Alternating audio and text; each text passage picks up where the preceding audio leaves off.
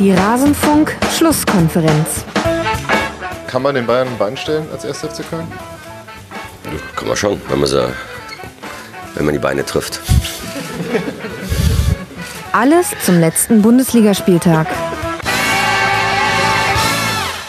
So spricht Horst Held vor diesem zweiundzwanzigsten Bundesligaspieltag und damit hallo und herzlich willkommen hier in Rasenfunk Schlusskonferenz Nummer zweihunderteinundsechzig.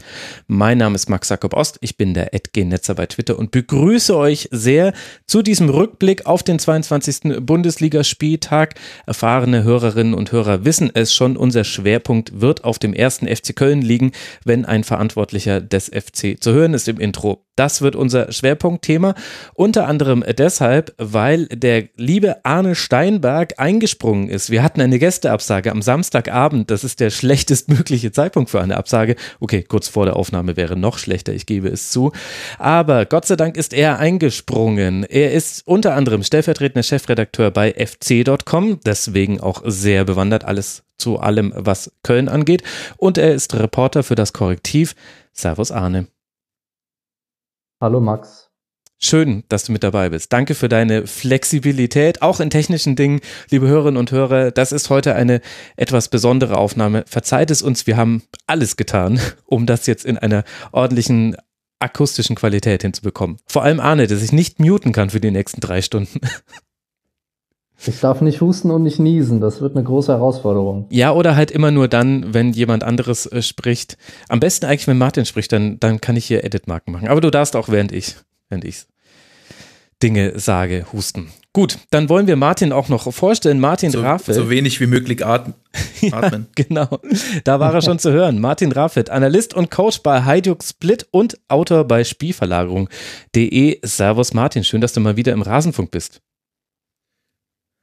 Servus, freut mich. Ja, und wir haben eine stabile Verbindung nach Split hinbekommen. Da bist du doch wahrscheinlich gerade, oder? Ja, genau. Ich glaube, du hörst mich immer so, also die Reaktion von dir auf das, was ich sage, kommt immer so erst nach zwei Sekunden an. Deswegen, ich glaube, wir haben ziemlich Latenz, aber ja. ist ja auch eine, ist ja auch eine Distanz, deswegen ist es in Ordnung. Meine Güte, das sind heute hier Unwägbarkeiten im Rasenfunk. Aber wir werden das irgendwie hinbekommen. Du wirst mir dann einfach ins Wort fallen und das ist gar kein Problem. Das passiert in anderen Formaten ja auch, was mich direkt zum Ankündigungsblock bringt. Liebe Hörerinnen und Hörer, falls ihr es in der letzten Woche nicht mitbekommen habt, ich war heute Morgen, wir zeichnen am Sonntagabend auf, im Doppelpass bei Sport eins zu Gast. Da war das auch so, dass man nur dann zu Wort kam, wenn man den anderen in selbiges gefallen ist. Und sollte es die ein oder andere neue Hörerin und den ein oder anderen neuen Hörer geben, das hier ist der Rasenfunk und wir besprechen alle Spiele und legen gleich einen Schwerpunkt auf einen Verein. Schön, dass ihr den Weg hierhin gefunden habt. Ansonsten sind auch noch andere neue Folgen veröffentlicht worden. In der letzten Woche gab es einen Kurzpass zur Situation in der spanischen La Liga und an diesem Dienstag wird ein Kurzpass zu den Top-Talenten außerhalb Europas erscheinen. Also im Rasenfunk geht es wie immer Schlag auf Schlag. Und Schlag auf Schlag verkaufen sich auch die mausgrauen Beanies im Shop, so wie alle anderen. Wie in der letzten Woche der Hinweis, unter kiosk punkt rasenfunk punkt de könnt ihr hübschen Rasenfunk-Merchandise kaufen und damit den Rasenfunk unterstützen, denn wir sind Paywall, Sponsoren und werbefrei. Und der eine Weg, uns zu unterstützen, ist eben unseren Merchandise zu kaufen und der andere ist direkt zu überweisen. Das haben getan unter anderem Martin, Paul Geht, Sepp Po, Alex Forza Bayer, Adrian, Viktor, Bastian, Lukas, Timo und Steffen K. Herzlichen Dank dafür. Das war der Ankündigungsblock. Dann blicken wir, nachdem es jetzt den Rasenfunk im sechsten Jahr gibt, zu Beginn der Sendung immer kurz auf die Sendung von vor fünf Jahren zurück. Das war die Schlusskonferenz Nummer sechzehn, also mal eben schmacke zweihundertfünfzig Folgen her, grob überschlagen, mit Flo Bogner und Markus Bark, einem absoluten Legenden-Line-Up, also Freunde der Show schon damals. Der Titel war Fifty Shades of Breitenreiter, bezog sich auch noch auf das Buch und nicht auf den Film, da sieht man mal, wie alt der Rasenfunk ist. Und damals war Marvin Hitz vom F C Augsburg Torschütze des Monats im Februar. Er hat eben damals am zweiundzwanzigsten Spieltag im Bundesligaspiel gegen Leverkusen in der vierundneunzigsten Minute den zwei zu zwei Endstand geschossen. Und das wäre eine schöne Analogie gewesen, wenn das Rafael Giekewitz an diesem Wochenende gegen Leverkusen zum drei zu drei auch gelungen wäre. Er hatte allerdings ein bisschen weniger Glück mit seinem Abschluss. In der Sendung damals vor fünf Jahren wurde Augsburg sogar als Champions-League-Kandidat gehandelt. Das war dann doch schon eine Weile her. von der Champions League zu Hertha B S C ist der Weg nur noch ein ganz kurzer und deswegen kommen wir damit fließend in das erste Spiel, über das wir von diesem Spieltag sprechen möchten. Wir wollen sprechen über den S C Paderborn gegen eben jene Hertha und die fährt den wichtigen Dreier im Auswärtsspiel bei Paderborn ein, dadurch dass Boyata nach einer Flanke im Anschluss an eine Ecke trifft und dann ist Rubeni aus unmöglichem Winkel ins kurze Eck an Jahrstand vorbei, aber den letzten Schlusspunkt, den setzt Kunja bzw. Collins, wem auch immer das Tor gehören mag. Es war in jedem Fall eine kuriose Szene zum zwei zu eins, was eben Hertha B S C auf sechsundzwanzig Punkte schiebt und damit hat man neun Punkte Vorsprung auf den Relegationsplatz, während der S C Paderborn mit sechzehn Punkten weiter einen Punkt hinter jedem Relegationsplatz und sechs Punkte hinter dem sicheren Nicht-Abstiegsplatz fünfzehn liegt.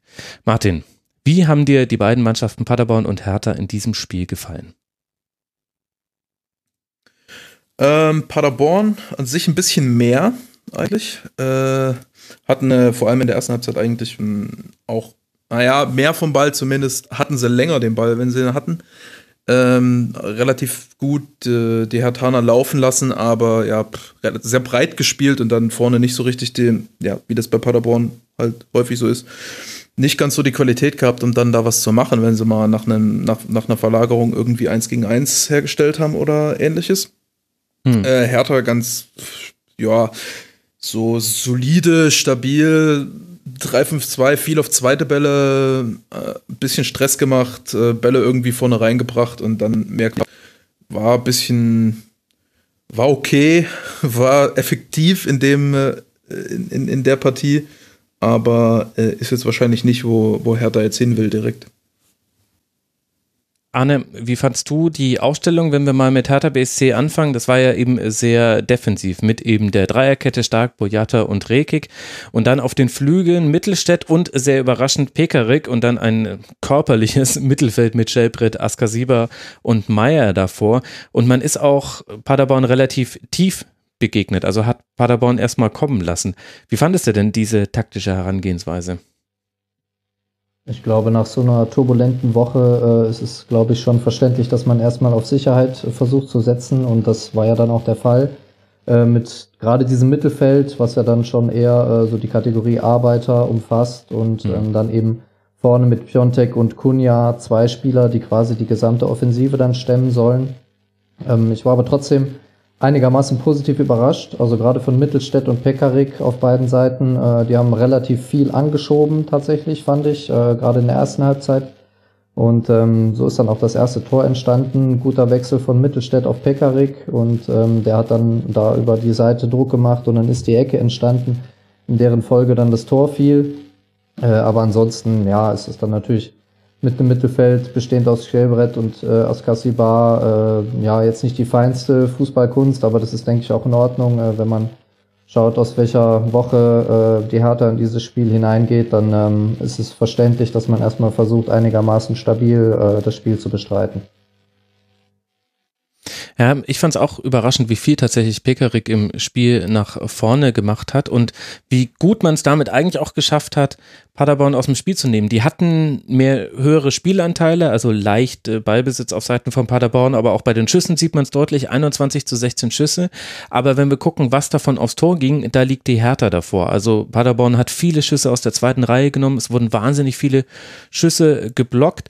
Sechs Schüsse hat allein Rekik zum Beispiel geblockt und Paderborn hat sehr, sehr häufig geflankt in einen Strafraum, in dem sechs, sieben, manchmal sogar acht Herthaner standen. Also ich hatte das Gefühl, defensiv ist das voll aufgegangen, aber halt zu Lasten von, na, nicht jeder Spielkultur. Es, Kultur, es gab schon Umschaltsituationen, da hätte man auch noch in der zweiten Halbzeit, finde ich, durchaus ein paar Szenen noch besser ausspielen können, aber schon ein sehr...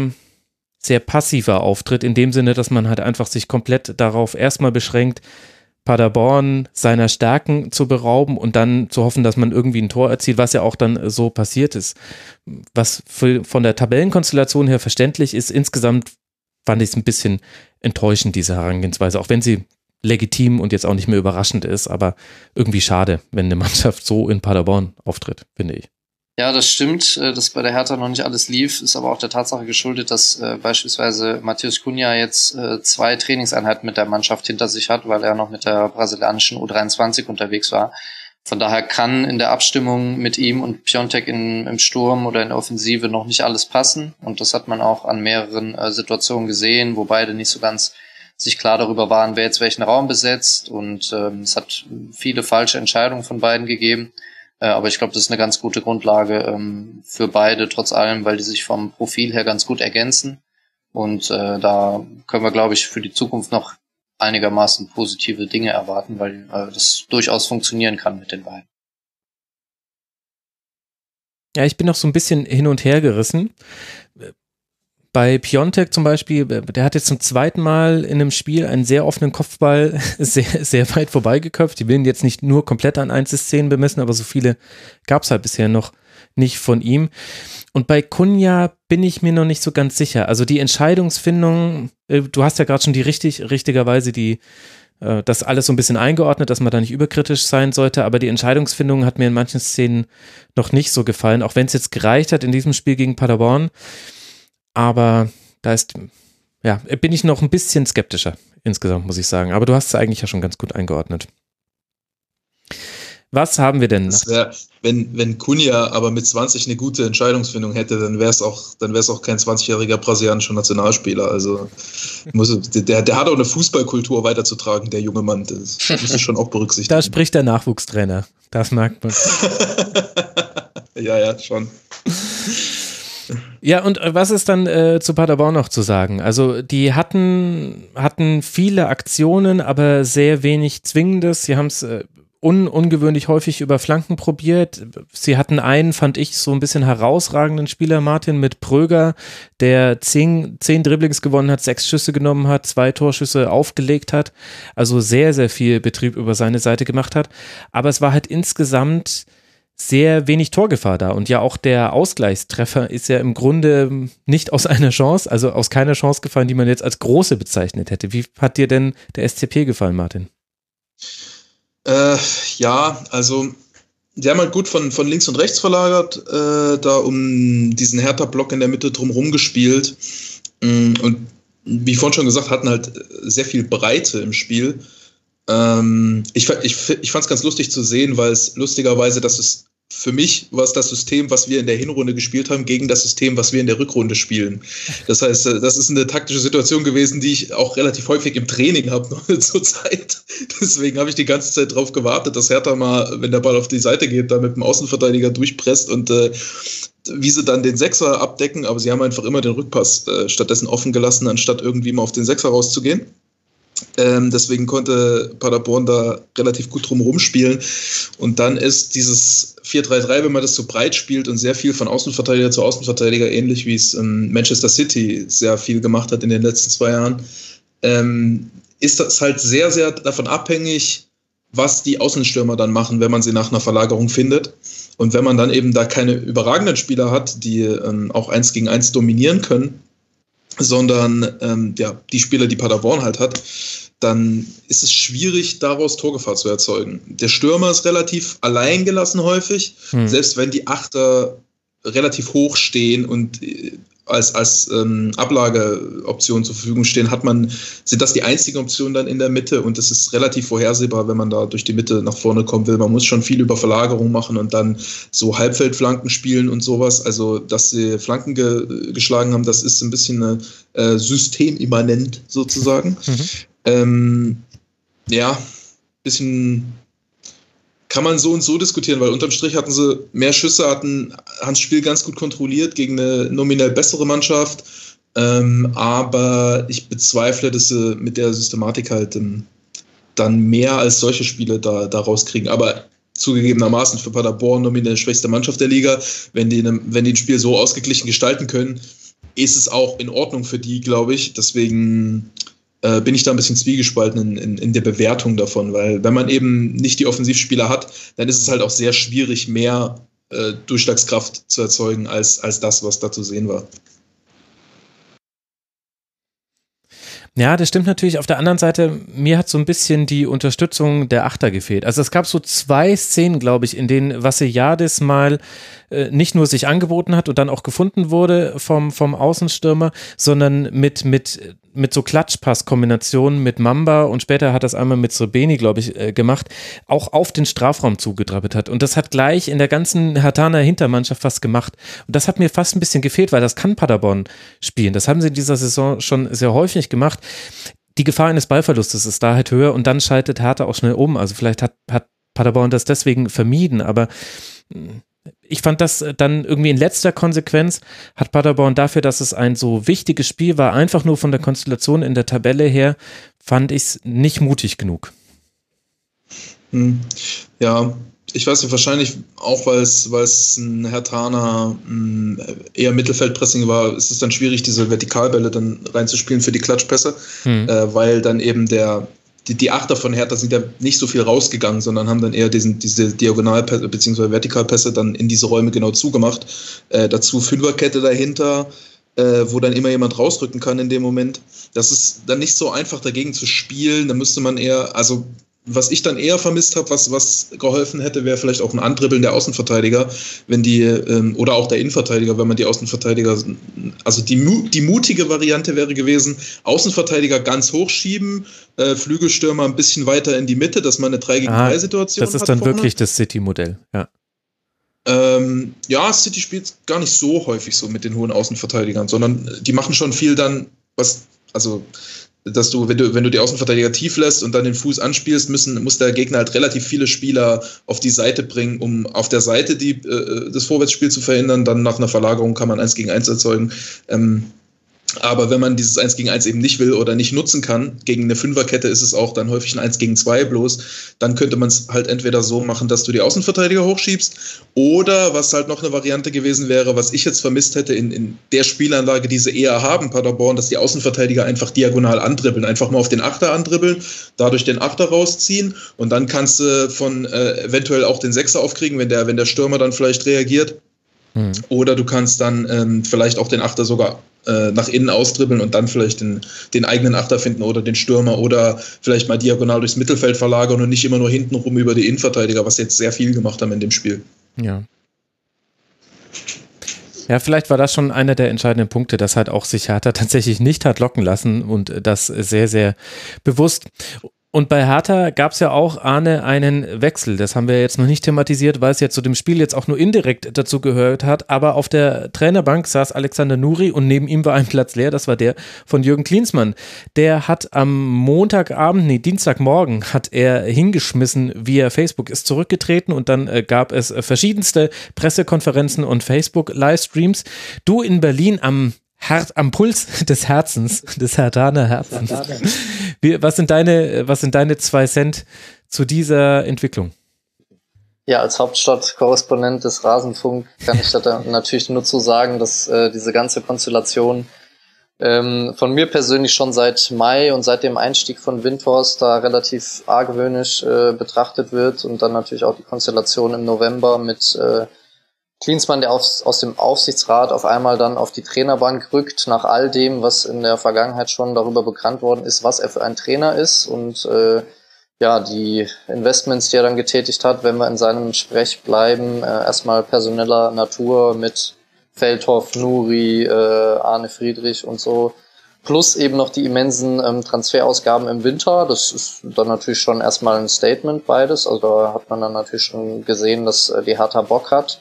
Und dann natürlich auch ehrlicherweise eine fußballerische Entwicklung, da jetzt nicht wirklich feststellbar war. Ich meine, klar hat er die Mannschaft stabilisiert, aber es war jetzt nicht so, dass man da jetzt auf einmal gemerkt hat, dass sich da wirklich was entwickelt und dann die Art und Weise des der Kommunikation, wie er dann seinen Rücktritt bekannt gegeben hat. Ich glaube, dazu wurde schon sehr viel geschrieben und sehr viel gesagt. Ich glaube, es ist nicht umsonst einmalig in der Bundesliga-Geschichte und dementsprechend auch für das für so eine Mannschaft gar nicht so einfach, glaube ich. Also die waren ja relativ angefasst sogar am Dienstag, äh, die Spieler, weil sie damit ja nicht gerechnet haben und dann irgendwie gerade sich so aneinander gewöhnt hatten. Und dann ist jetzt irgendwie schon der Klinsmann auch wieder weg. Äh, also es ist jetzt nicht so leicht, damit umzugehen, egal was da jetzt erstmal ähm, im Binnenverhältnis vielleicht passiert sein mag.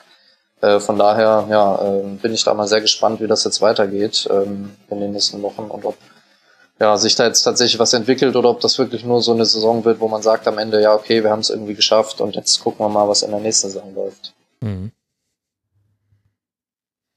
ich finde halt gerade diesen Blick auf die nächste Saison so spannend. Also klar muss man jetzt in dieser irgendwie erstmal den Abstieg vermeiden, aber der Kader für die nächste Saison, der wird ja im Frühjahr der Vorsaison schon geplant, sobald man die Saisonziele halbwegs weiß und seinen Etat hat, aber die Kontaktaufnahme zu Spielern, das Scouting, das ist jetzt gerade in der Hochphase. Und das wird halt jetzt gerade sehr wahrscheinlich nicht mit dem Trainer abgesprochen, der dann auch in der nächsten Saison trainiert, außer sie bleiben bei Alexander Nuri und entscheiden sich für diesen berauschenden Offensivfußball, den wir da jetzt unter anderem auch in Paderborn gesehen haben. Und das finde ich halt eine, einfach eine interessante Konstellation und alles andere als optimal. Und da hilft es dir auch nicht, dass du sehr viel Geld hast, wenn das ja gleichzeitig auch alle Vereine naja, wissen, von doch. denen du kaufst. Ja, na gut, viel Geld hilft schon ein bisschen, aber das allein wird es halt nicht lösen, weißt du?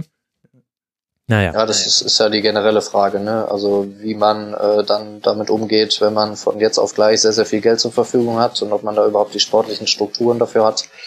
Mhm, auch personeller Natur, äh, da bin ich auch sehr gespannt, tatsächlich. Ja, gut. Der Hertha-Schwerpunkt, den ihr vielleicht erwartet, liebe Hörerinnen und Hörer, den gibt es dann in der nächsten Schlusskonferenz. Also in der nächsten Woche reden wir dazu noch ausführlicher. Dann wird Hertha B S C zu Hause gegen den ersten F C Köln gespielt haben. Und in der Woche danach spielt man gegen Fortuna Düsseldorf. Das heißt, die aktuell Tabellen vierzehnten und Tabellen sechzehnten sind die nächsten beiden Gegner von Hertha B S C. Für den S C aus Paderborn geht es jetzt nach München zu den Bayern, bevor man dann in Mainz spielt und dann zu Hause gegen den ersten F C Köln und dann in Düsseldorf. Das heißt, auch für Paderborn stehen jetzt sehr wichtige Wochen an. In vier Spieltagen wird man gegen die direkte Konkurrenz gespielt haben und dann ist man auch da ein bisschen schlauer. Damit beenden wir das Segment von Paderborn gegen Hertha B S C. Für euch hat es, liebe Hörerinnen und Hörer, so um die fünfzehn, sechzehn Minuten gedauert. Für uns um die fünfundvierzig. Wenn sich zwischendurch was an der Tonqualität verändert hat, ich hoffe nur zum Besseren, dann liegt das daran. Aber die, die restlichen Details, die bleiben für immer in der Erinnerung von Martin, Arne und mir. Es liegen besondere Minuten hinter uns, so möchte ich sagen. Und wir haben die ja. eine oder andere Antwort mehrfach gehört. Wir haben mehrere Mikrofone bei eBay bestellt in, diese, in diesen ja. sieben Stunden, die wir gerade... Ach, wenn es doch nur an den Mikros liegen würde. Aber gut. Digitalstandort Deutschland. Er sagt auch schon viel, dass die, dass die Verbindung nach Split irgendwie ein bisschen ja. resistenter ist als die nach Berlin. Kroatien hat viel besseres Internet als Deutschland. Das kann ich auf jeden Fall sagen. Das ist äh, spitze. Naja. Naja, mich würde auf jeden Fall nochmal interessieren, was Arne zu, zu Piontek und Kunja denkt. Die, die Antwort habe ich wirklich sehr selten heute gehört. Ich kann das nochmal aufschreiben, auf, wenn das so interessant ist für ja, euch. Wahrscheinlich kannst Wie viele Trainingseinheiten Antwort hat Kunja nochmal? Ja. Also wir haben allein diese Antwort haben wir dreimal gehört, liebe Hörerinnen und Hörer, und damit bekommt ihr so einen kleinen Einblick. Aber jetzt wollen wir mal weitergehen, sonst verplempern wir ja noch mehr Zeit. Es wird ja sowieso schon sehr spät jetzt werden für uns alle drei. Wir wollen sprechen über eine weitere Mannschaft, die unten drin hängt. Nachdem wir jetzt über den Tabellen achtzehnten Paderborn gesprochen haben, sprechen wir jetzt über Werder Bremen auf Tabellenplatz siebzehn mit weiterhin nur siebzehn Punkten. Das Einzige, was dazugekommen ist an diesem zweiundzwanzigsten Spieltag, sind drei Gegentreffer. Denn beim Spiel in Leipzig war das die Partie im Grunde in der sechsundvierzigsten Minute vorbei. Nach Toren von Klostermann und Patrick Schick erzielt Mykiele direkt nach Wiederanpfiff das drei zu null. Und ab dann plätschert das Spiel so ein bisschen vor sich hin. Raber zeigt sich dann zwar gnädig bis unkonzentriert, aber Werder ist aktuell so gefährlich wie, keine Ahnung, eine ausgetrocknete Topfpflanze. Wobei, da könnte man sich ja sogar fast noch dran kratzen. Also eine, einfach nur eine Topfpflanze. Und hinten lässt man bei Standards weiter viel zu leichte Gegentreffer zu. Martin, gibt's für Werder-Fans irgendetwas Positives, das aus diesem Spiel mitgenommen werden kann? Heute werden die einfachen Fragen gestellt. Naja, also ich glaube, das ist ja auch so der Common Sense, dass so der, der grundsätzliche, die grundsätzliche Spielweise der Mannschaft gerade mit Ball ist ja durchaus solide. Es ist ja nicht so, dass sie überhaupt keinen Fußball spielen können. Ähm, nur halt Äh, gerade wenn es auf den gegnerischen Strafraum zugeht und vor allem, wenn es in den eigenen Strafraum reingeht, ähm, das ist halt das die Problematik, ne? Und ähm, naja, vielleicht kann man, vielleicht kann man das als Positives rausnehmen, dass die Gegentreffer, die kassiert wurden, die ersten beiden vor allem, die waren halt, also die Fehler, die da gemacht wurden, waren so offensichtlich und simpel, dass man sie eigentlich sehr leicht abstellen könnte. Ja, also beim, okay. beim, ja. beim Freistoß, beim, beim eins zu null, Der Freistoß kommt rein und sofort verlieren, glaube ich, drei Gegenspieler ihren Gegenspieler. Äh, drei Spieler ihren Gegenspieler.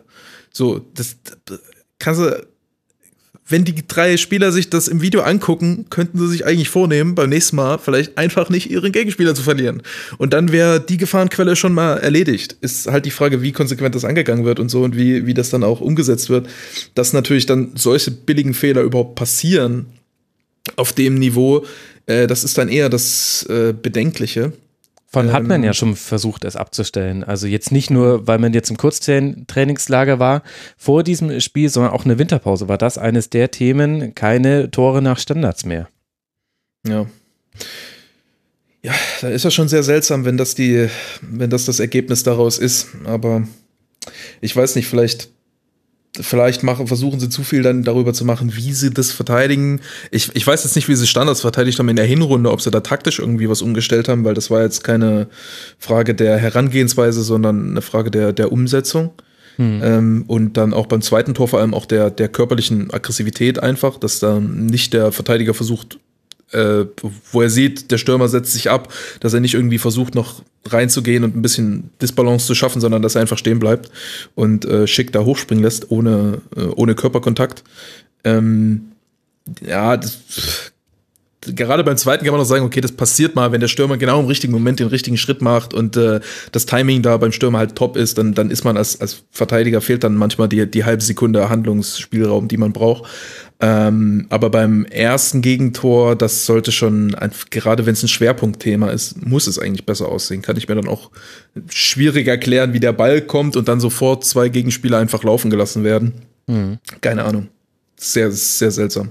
Das war schon wirklich krass. Also gerade beim ersten Gegentor, beim zweiten Gegentor würde ich mich anschließen. Also man kann nicht alles verteidigen, auch bei Standardsituationen nicht. Und in dem Fall war es ja, wie du gerade auch schon gesagt hast, entweder clever vom Stürmer oder eben dann auch, ja, einen Ticken drüber, weil also er hat schon mit beiden Händen sich entweder abgesetzt bzw. geschubst. Ich meine, das ist jetzt für mich nicht unbedingt so, dass ich da sage, pfeift es ab, aber das spielt halt schon eine Rolle so. Also es war von Schick dann in dem der Millisekunde äh, schon ähm, dann der entscheidende Move, um sich dann eben abzusetzen, und äh, Osako war dann auch nicht mehr in der Lage, ihn irgendwie zu stören am Kopfball. Ja, und das, das passt dann natürlich sehr, sehr gut rein in die ganze Erzählung rund um äh, Werder aktuell, dass äh, die ersten beiden Tore dann nach Standardsituationen fallen und dann das Spiel quasi schon gelaufen ist. Mhm. Ich glaube, es gab noch eine positive andere Sache, die man aus dem Spiel mitnehmen kann. Und dann fangen schon die negativen Dinge an. Vielleicht diese gute Phase am Ende der ersten Halbzeit. Da stand Leipzig dann recht tief. Ich glaube auch bewusst, denn da führte man ja schon und konnte sich so ein bisschen aufs Umschaltspiel fokussieren. Und Werder hatte einen längeren Ballbesitz, hat sich auch zwei, dreimal relativ ansprechend aus Pressing-Situationen rauskombiniert. Auch durchaus halbwegs mutig, was ja nicht unbedingt selbstverständlich ist in der aktuellen Situation. Aber halt das, was dann dabei herauskam an Torschüssen, war eben halt sehr ungefährlich. Also am Ende war es ein Schuss tatsächlich auf das Leipziger Tor, der kam von Upamecano, das war diese abgefälschte Bittencourt-Flanke. Also offensiv halt einfach sehr, sehr harmlos. Ja, total. Also ich glaube, das Gefährlichste war tatsächlich dieser Upamecano äh, abgefälschter Pass da von Bittencourt, und ansonsten war es eben relativ wenig, und ähm, da hilft es dann auch, äh, wie Martin es eben schon sagte, nicht viel, wenn man es eben schafft, sich einigermaßen zu befreien und auch wirklich flach zu spielen und äh, in den Räumen dann versuchen, äh, den Ballbesitz zu sichern und dann von da aus nach vorne zu gehen, wenn du eben im letzten Drittel dann fast gar keine Präsenz äh, hast und dann irgendwie in Torgefahr reinkommst. Hm. Äh, das ist, das hat sich dann auch nicht wesentlich in der zweiten Halbzeit verbessert. Ich glaube, Bittencourt hat dann ein bisschen eine andere Rolle gehabt, äh, der ist ein bisschen tiefer ähm, gewesen, so im Aufbau, und hat sich die Bälle ein bisschen tiefer abgeholt, aber das Spiel war dann quasi mit dem dreizehn null durch Michele nach sechsundvierzig Minuten rum. Ist halt auch fast schon ein bisschen äh, auf die Problemstelle hingewiesen, wenn im Bittencourt tiefer kommt, um sich die Bälle abzuholen, mhm. weil im Bremen äh, schon in Ballbesitz, was ja, was ja so ein bisschen, also aus meiner Sicht zumindest so ein bisschen der, der die Trademark-Spielweise von äh, ähm, Kofeld ist, ist dass, es, dass sie sehr gute Kombinationen im Mittelfeld immer spielen konnten. Mhm. Also was heißt immer, aber, aber häufiger. Das war auf jeden Fall das, was für mich, was ich am herausragendsten tendenziell fand. Ähm, ganz schnelle Ablagen, so zwei, drei Spieler, die, die da Raum füreinander schaffen, andribbeln, bla bla bla. Und ähm, dafür muss man halt relativ viele Spieler zum Ball ziehen, ähm, die dementsprechend weder Tiefe noch Breite geben. Und das ist so ein bisschen das, was, was der Mannschaft auch äh, fehlt, glaube ich. Dass sie, sie versuchen halt immer ins Mittelfeld erstmal reinzuspielen und dann was äh, zu machen. Ähm, haben nicht so viele Spieler, die die letzte Linie attackieren, haben mhm. ähm, eigentlich nur die Außenverteidiger, die nicht so dezidiert offensiv stark sind, die dann Breite geben. Und ähm, ich sehe da jetzt eigentlich gar nicht so die Spieler, außer vielleicht Rashica, die in solchen engen Situationen, die sie dann im Mittelfeld erzeugen, die daraus, die, die da richtig gut durchkommen. Also sie haben halt, also Bittenkur ist auch eher eigentlich ein Spieler, den willst du halt eigentlich, dass der die Tiefe für dich angreift, weil das, das kann er teilweise wahnsinnig gut. Er ist auch gut in engen Stellen, so, wenn man da schnell durchkommt, aber ist jetzt kein, äh, ist jetzt, ist jetzt nicht so ein so ein äh, Spieler, der da so richtig den Ball hält und dann so mit eins, zwei Gegenspieler wirklich aussteigen lässt und aus der engen Stelle dann rausdribbelt nach vorne, ähm, ja. ist eigentlich nicht so seine Spielweise, will man eigentlich nicht so haben. Und dann auch so Spieler wie, wie Eggestein und, und Klaassen sind ähm, eher Spieler, die halt relativ normale Pässe spielen und keine, die dann in solchen, die, die dann so herausragendes in solche engen Stellen reinbringen, woraus sich dann mal, äh, woraus man dann in den Angriff rein beschleunigen kann. Deswegen waren, ich, also ich, waren viele Angriffe in dem Spiel, wo halt Bremen relativ easy den Ball halten kann, weil, weil sich ähm, Leipzig zurückdrängen lässt mit Außenverteidiger gegen Außenverteidiger. Dann ist da links und rechts vom, vom Block wie das gleiche wie beim Paderborn gegen Hertha-Spiel eigentlich, dass da links und rechts von dem zentralen Block relativ viel Raum ist, wo man den Ball verlagern kann. Und dann versuchen sie eins, zwei, drei Passoptionen diagonal zu schaffen, aber äh, Leipzig steht dann da halt mit, mit beiden Sechsern, mit dem Zehner, der noch rüberrückt, mit dem Stürmer, der den Passweg zumacht und dann noch mit dem Innenverteidiger, der rausrückt. Äh, und dann ist es nicht so einfach, sich dann da durchzukombinieren. Das muss man dann schon sehr, sehr schnell und sauber machen. Und so gut sind sie in dieser Kategorie nicht. Also das, mhm. die Spielweise stützt sich so ein bisschen auf ein Element, was sie individuell nur bedingt mitbringen. Ja, ist mein Osako. Eindruck. Ja.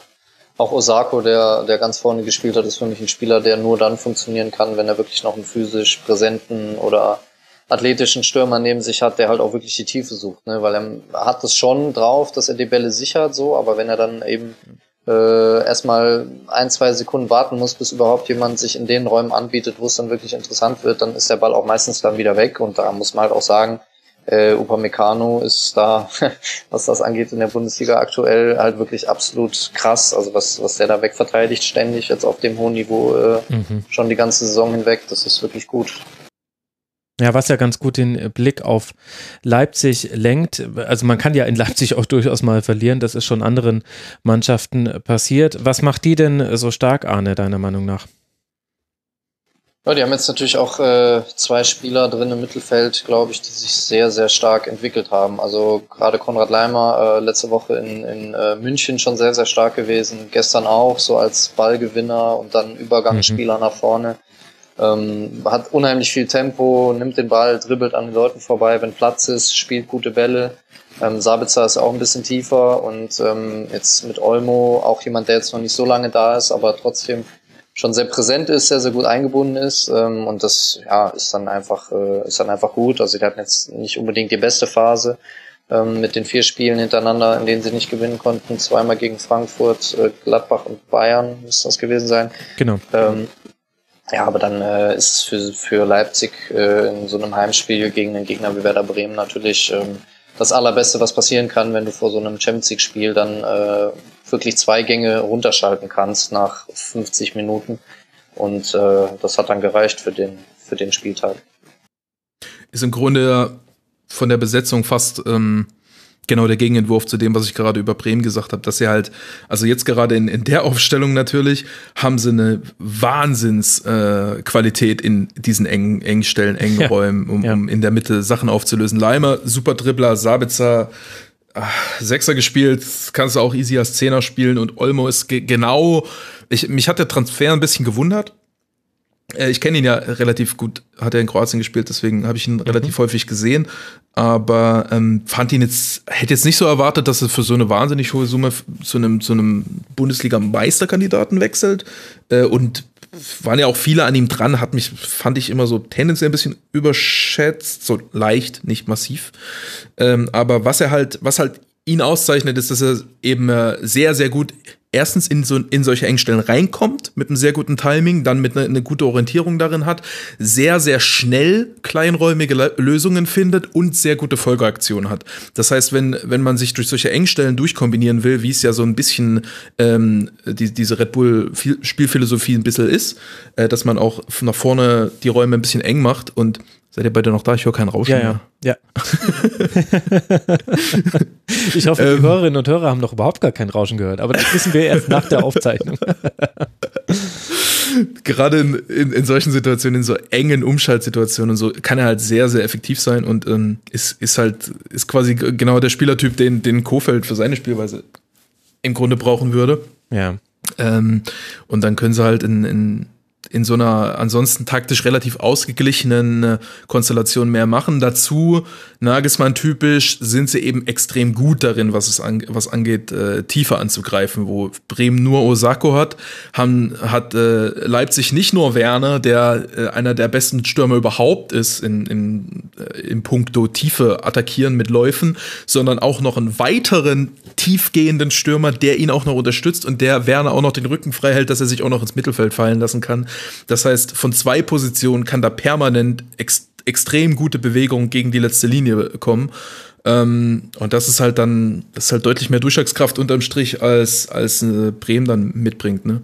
Ja, und auch Mukiele, der Laufweg direkt nach der Halbzeit. Also ist ja. jetzt auch nichts, was irgendwie auf der Hand liegt, äh, dass man nach fünfunddreißig Sekunden in der zweiten Halbzeit äh, als rechter Wingback äh, dann da vorne auftaucht. Also es war irgendeine Anschlussaktion schon an Angriff, wenn ich mich recht erinnere. Und dann äh, gab es dann den langen Ball ähm, von von von, äh, von Leimer, der vorher den Ball erhalten hat und dann aufgedreht ist. Äh, und das war halt auch wieder so eine Szene. Also da müssen wir auch wieder über über die letzte Linie bei Werder dann reden. Also die Ausholbewegung von Leimer war ja deutlich zu erkennen, so, und dann äh der Laufweg von Mukiele war ja auch quasi, wenn du parallel zur Abwehrreihe läufst, dann ist das ja quasi, das ist, das ist, als hätte ein Running Back im, in der N F L eine Cut Route. Also du weißt, okay, irgendwann wird er jetzt in der Sekunde, in der der Ball gespielt wird, geht er in die Tiefe. Aber ja, klassischer Klassischer Pedro, äh, klassischer Pedro-Move ja, eigentlich. Genau, Pedro bei mhm. Barcelona früher. Ja, und Moisander hat noch die Möglichkeit, irgendwie den langen Ball dann äh, aus der Luft zu verteidigen, packt er nicht, ja, und dann, äh, wie gesagt, auch Mukiele attackiert die Tiefe, also ist auch nicht, nicht selbstverständlich. Hm. Also gutes Spiel von Raba. Übrigens, dieser Moderator, der jetzt gerade spricht, hat vor zwei Jahren davon gesprochen, dass man Sabitzer mal als Sechser probieren konnte. Ich wurde ausgelacht von Leipzig-Fans, sogar von einem damals in der Sendung anwesenden Leipzig-Fan. Jetzt hat es immerhin mal Nagelsmann gemacht. Ich will jetzt gar nicht sagen, dass es das beste Spiel aller Zeiten von Sabitzer war. Aller Zeiten ja sowieso nicht. Das ist ja sowieso grammatikalisch schon völliger Quatsch. Aber... ganz interessant. Für Werder wurde das Spiel insofern noch bitterer, als es nur das Ergebnis aussagt, als sich mit Kevin Vogt, auch einer der wichtigsten oder vielleicht auch der wichtigste Spieler in der letzten Reihe, verletzt hat. Wir wissen noch nicht genau, was er hat, aber definitiv ausfallen wird er.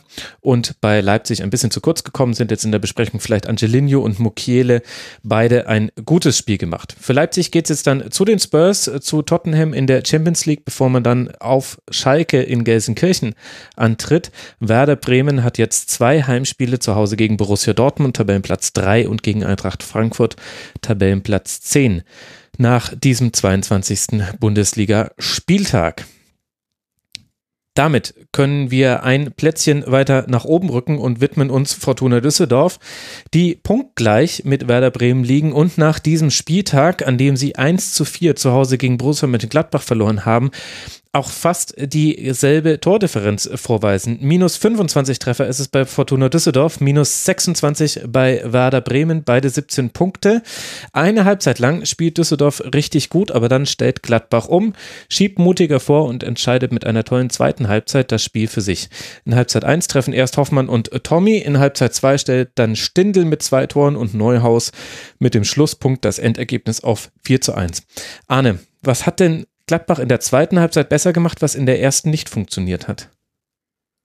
Zielstrebiger, glaube ich. Also wirklich zielstrebiger, bessere Steilklatsch-Aktionen gehabt. Ähm, gleich nach einundfünfzig Minuten in das zwei eins, äh, wo es wirklich sehr stringent lief. Ähm, und dann äh, wirklich ein herausragend schönes Tor gefallen ist. Also äh, Stindl dann nach dem Querpass von Thuram und ähm, vorher der Steilpass von Neuhaus. Also das haben sie wirklich dann ein bisschen zielstrebiger gespielt ähm, und äh, ja, dann auch die weiteren Aktionen, die sie hatten über Neuhaus, der immer wieder angedribbelt ist, der immer wieder die Räume gesucht hat, und auch Thuram. Das, das sind halt wirklich Spieler, also gerade wenn wir jetzt darüber reden, wie man vorne die Präsenz schaffen kann, dann ist das im Übergang eben bei beiden jetzt sehr, sehr gut gewesen. Also sie waren wirklich beide herausragend gut, äh, fand ich. Hinten raus gut dann noch das dritte und das vierte gefallen.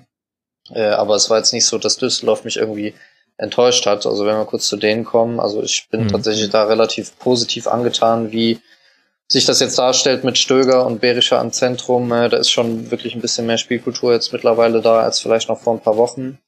Und ähm, ja, in der Form, beziehungsweise gegen gegen Zakaria, gegen Neuhaus, äh, ist es dann an so einem Tag einfach schwer. Also ich glaube, da machen diese Spieler gegen viele andere Bundesligisten auch Probleme. Ich, ich glaube, ähm, es war ein bisschen in der ähm, ersten Halbzeit war es eigentlich eine taktisch eine relativ ähnliche Situation wie Leipzig gegen Bremen, was auch so auf rein taktischer Ebene sehr ausgeglichen monoton war, mhm. weil es, es neig, Spiele mit Dreierkette gegen Dreierkette neigen immer ein bisschen dazu, dass äh, die Außenverteidiger sich gegenseitig wegdrücken und dann spielen mehr oder weniger acht gegen acht Spieler mit offenen Flügeln, so dass es zu, im, im Spielaufbau für beide Mannschaften ein bisschen zu viel Platz an Seiten gibt, um aus dem Pressing wegzugehen. Und dann hast du immer wieder das, dass du entweder hin und her verlagert wirst, je nachdem, wie du die, die Rückpässe zumachst, oder du, du hast dann halt immer wieder von der Seite die Diagonalpässe nach vorne rein, ähm, kriegst aber in beide Richtungen dann nicht so richtig Druck auf den Spielaufbau in der Weise, dass du halt den, den ersten Vertikalpass auch verhinderst und vielleicht auch in den vorderen ein, zwei Linien mal einen Ball eroberst.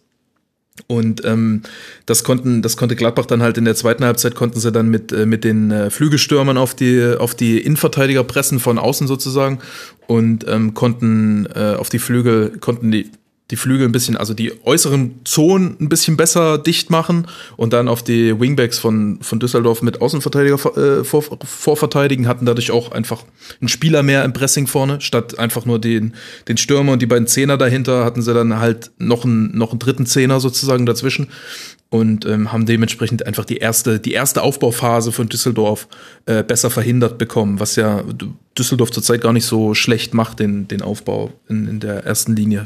Stehen da mit der Dreikette super, super breit, mhm. und das ist nicht so easy, da Zugriff zu kriegen. Ich habe wieder vergessen, Martin, wenn du mit dabei bist, dann muss man sich die Taktiktafel nebendran legen, damit man dann alles simulieren kann, was du sagst, mit, mit irgendwelchen sich wegdrückenden Außenverteidigern. Was ich jetzt so mitgenommen habe aus deinen Ausführungen, also jetzt am, am Schluss ist, dass man ja am Anfang lief ja erstaunlich viel, also mit Anfang meine ich in der ersten Halbzeit, erstaunlich viel Spielaufbau über Kevin Stöger. Also das, was du gesagt hast mit den, mit den Diagonalbällen und mit dem Platz auf dem Flügel, das hat ja dann Stöger quasi aktiviert. Der war quasi derjenige, der dann die Bälle verteilt hat. Und auch durchaus mal in den Halbraum. Und diesen Pass, diesen ersten Pass von einem der drei Innenverteidiger auf Stöger, den hat halt dann Gladbach zugestellt, indem man Stindl im Grunde dann an die Seite von Thuram gestellt hat. Strobel ist ja aus der Dreierreihe rausgegangen. Es wurde Umstellung auf Viererkette.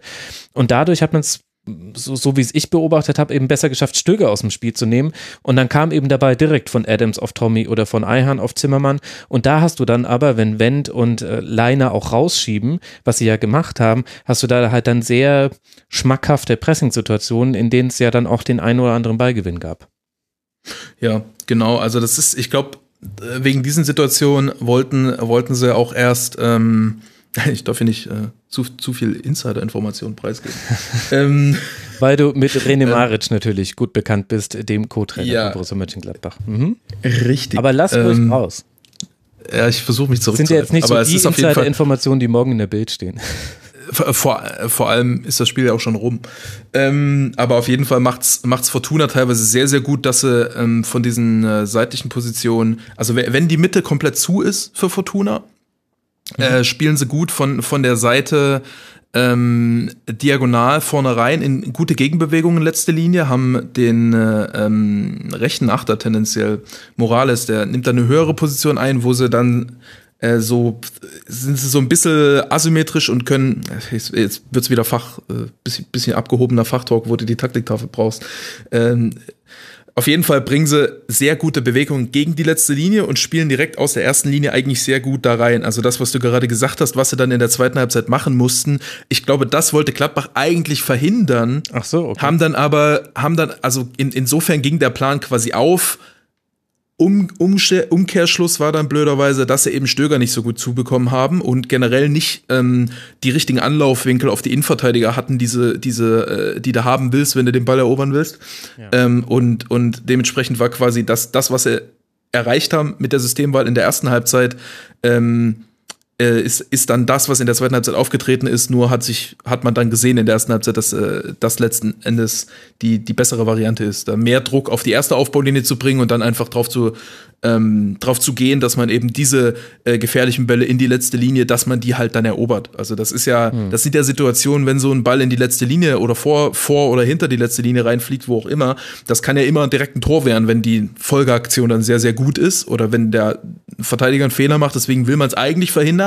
Aber wenn, ähm, das ist halt die Frage, was, wie viel Ressourcen muss man darauf zu versch- äh, verschwenden, das zu verhindern, dass es sich lohnt, und umgekehrt, wenn man genau das sehr, sehr gut verteidigen kann, solche Bälle, ähm, dann, dann sind das tendenziell, können das auch Bälle sein, die du zulassen willst, weil äh, sie ja nicht so eine wahnsinnig hohe äh, Erfolgsquote haben einfach.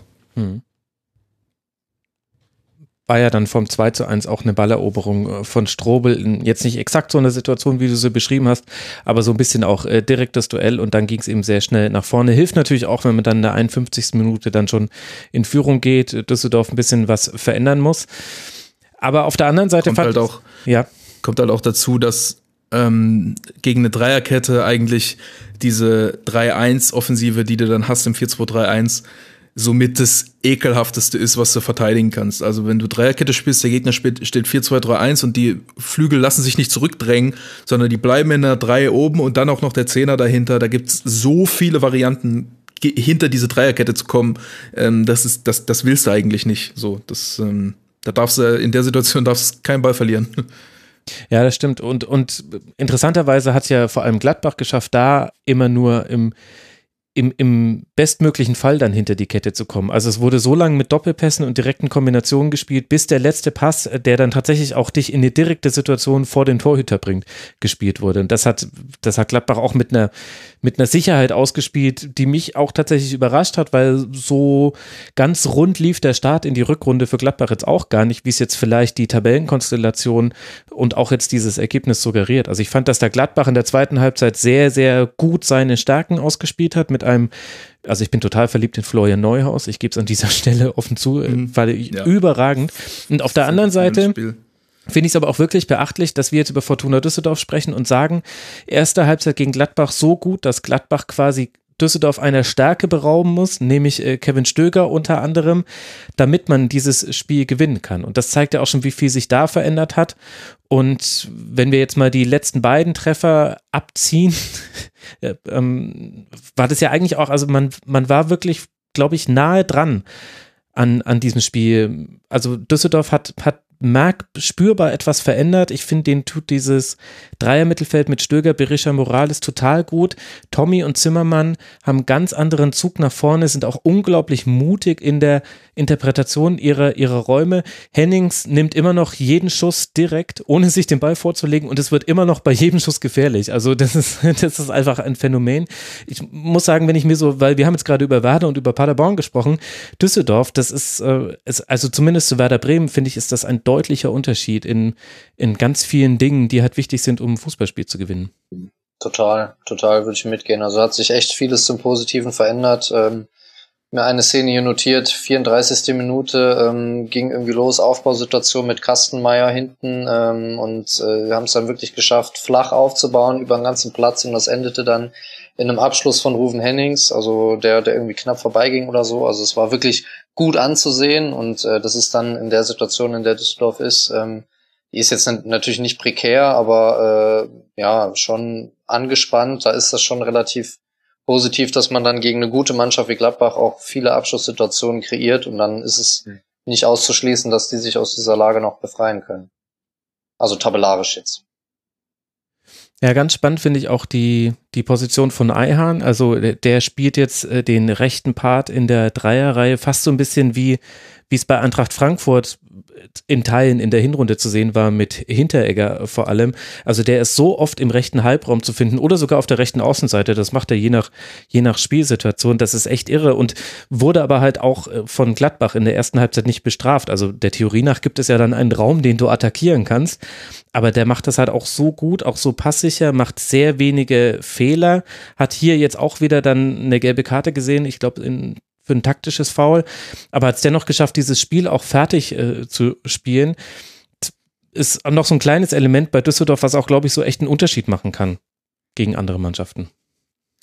Ja, also Ayhan ist ja so ein Spieler, wo ähm, sich diverse Leute, die ich kenne, inklusive mir, seit Jahren wundern. Wieso spielt er immer noch zweite Liga? Wie kann das sein? Ja. Wieso spielt er immer noch bei Fortuna Düsseldorf? Wieso spielt er immer noch, immer noch bei Fortuna Düsseldorf? Ist einfach ähm, gerade was, was so schöne Aktionen angeht im Fußball, schon ein fantastischer äh, Spieler, Verteidiger vor allem. Und ähm, äh, hat die Vorlage sogar gegeben zum Tor, ne? Mhm. Ja. Und äh, ist halt einfach so smart in seiner Spielauffassung, der erkennt Situationen so schnell, der ist, ist äh, wählt nicht nur gute Pässe, die er vorne rein spielt, sondern spielt die Pässe auch sehr, auf eine sehr smarte Weise, spielt die mit dem richtigen Tempo, mit dem richtigen Spin, auf den richtigen Fuß und so weiter, ist genau so ein, so ein äh, Spieler, den du eben in der Dreierkette auf diese Halbposition bringen willst, weil dort, wenn der Gegner erstmal die Mitte zumachen muss, ist immer die Halbposition, äh, hat immer die Halbposition sozusagen den, den Winkel genau nach vorne offen. Mhm. Deswegen kann normalerweise der, der seitliche Spieler in der Dreierkette deutlich mehr nach vorne spielen als der in der Mitte. Mhm. Und ähm, äh, kann auch andribbeln et cetera, was ja auch Hinteregger zum Beispiel super gerne macht. Ähm, und, und wenn man da einen Spieler hat, der richtig, richtig gut darin ist, das Spiel aufzubauen, kann der in, in, in genau dieser Rolle äh, unglaublich wertvoll werden. So. Okay, wir sind alle im Ayhan-Fanclub. Ich habe tatsächlich auch am Wochenende ihm einen Verein empfohlen. Mal gucken, ob das klappt. Vielleicht haben wir sogar über diesen Verein gerade schon in diesem Segment indirekt gesprochen. Für Fortuna Düsseldorf, die ja dennoch eins zu vier verloren haben, das soll jetzt nicht untergehen bei all dem Lob, geht es jetzt dann weiter in Freiburg, bevor man eben dann zu Hause gegen Hertha B S C spielt. Aktuell ist man noch auf dem Relegationsplatz. Fünf Punkte Rückstand sind es aufs rettende Ufer. Mal sehen, was die Düsseldorfer da noch reißen können. Für Borussia Mönchengladbach geht es jetzt dann zu Hause gegen Hoffenheim ran. Gladbach liegt jetzt aktuell auf Tabellenplatz vier mit zweiundvierzig Punkten, hat aber natürlich noch das ausstehende Heimspiel gegen den ersten F C Köln. Das heißt, man könnte auf fünfundvierzig Punkte und damit wäre man Tabellendritter, punktgleich mit Leipzig und ein Punkt hinter Bayern, könnte man sich noch verbessern. Ich bin froh, wenn dieser Konjunktiv dann aus der Schlusskonferenz raus ist, wenn dieses Spiel nachgeholt wurde und wir wissen, wie es gelaufen sein wird. Gelaufen du, ist... Du, nutzt sehr, du bist sehr fit im Plusquamperfekt, muss man dir lassen. Danke dir, wobei das jetzt, glaube ich, Futur zwei war, wenn mich nicht alles täuscht. Ich bin nicht so fit im Plusquamperfekt, das habe ich nie behauptet.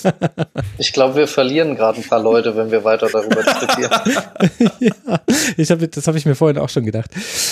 Aber egal, es ist halt hier etwas anderes. Lasst uns über Union Berlin sprechen, den ersten F C Union Berlin natürlich und über Leverkusen, bei denen man fragen muss, wird das jetzt euer neues Ding oder was?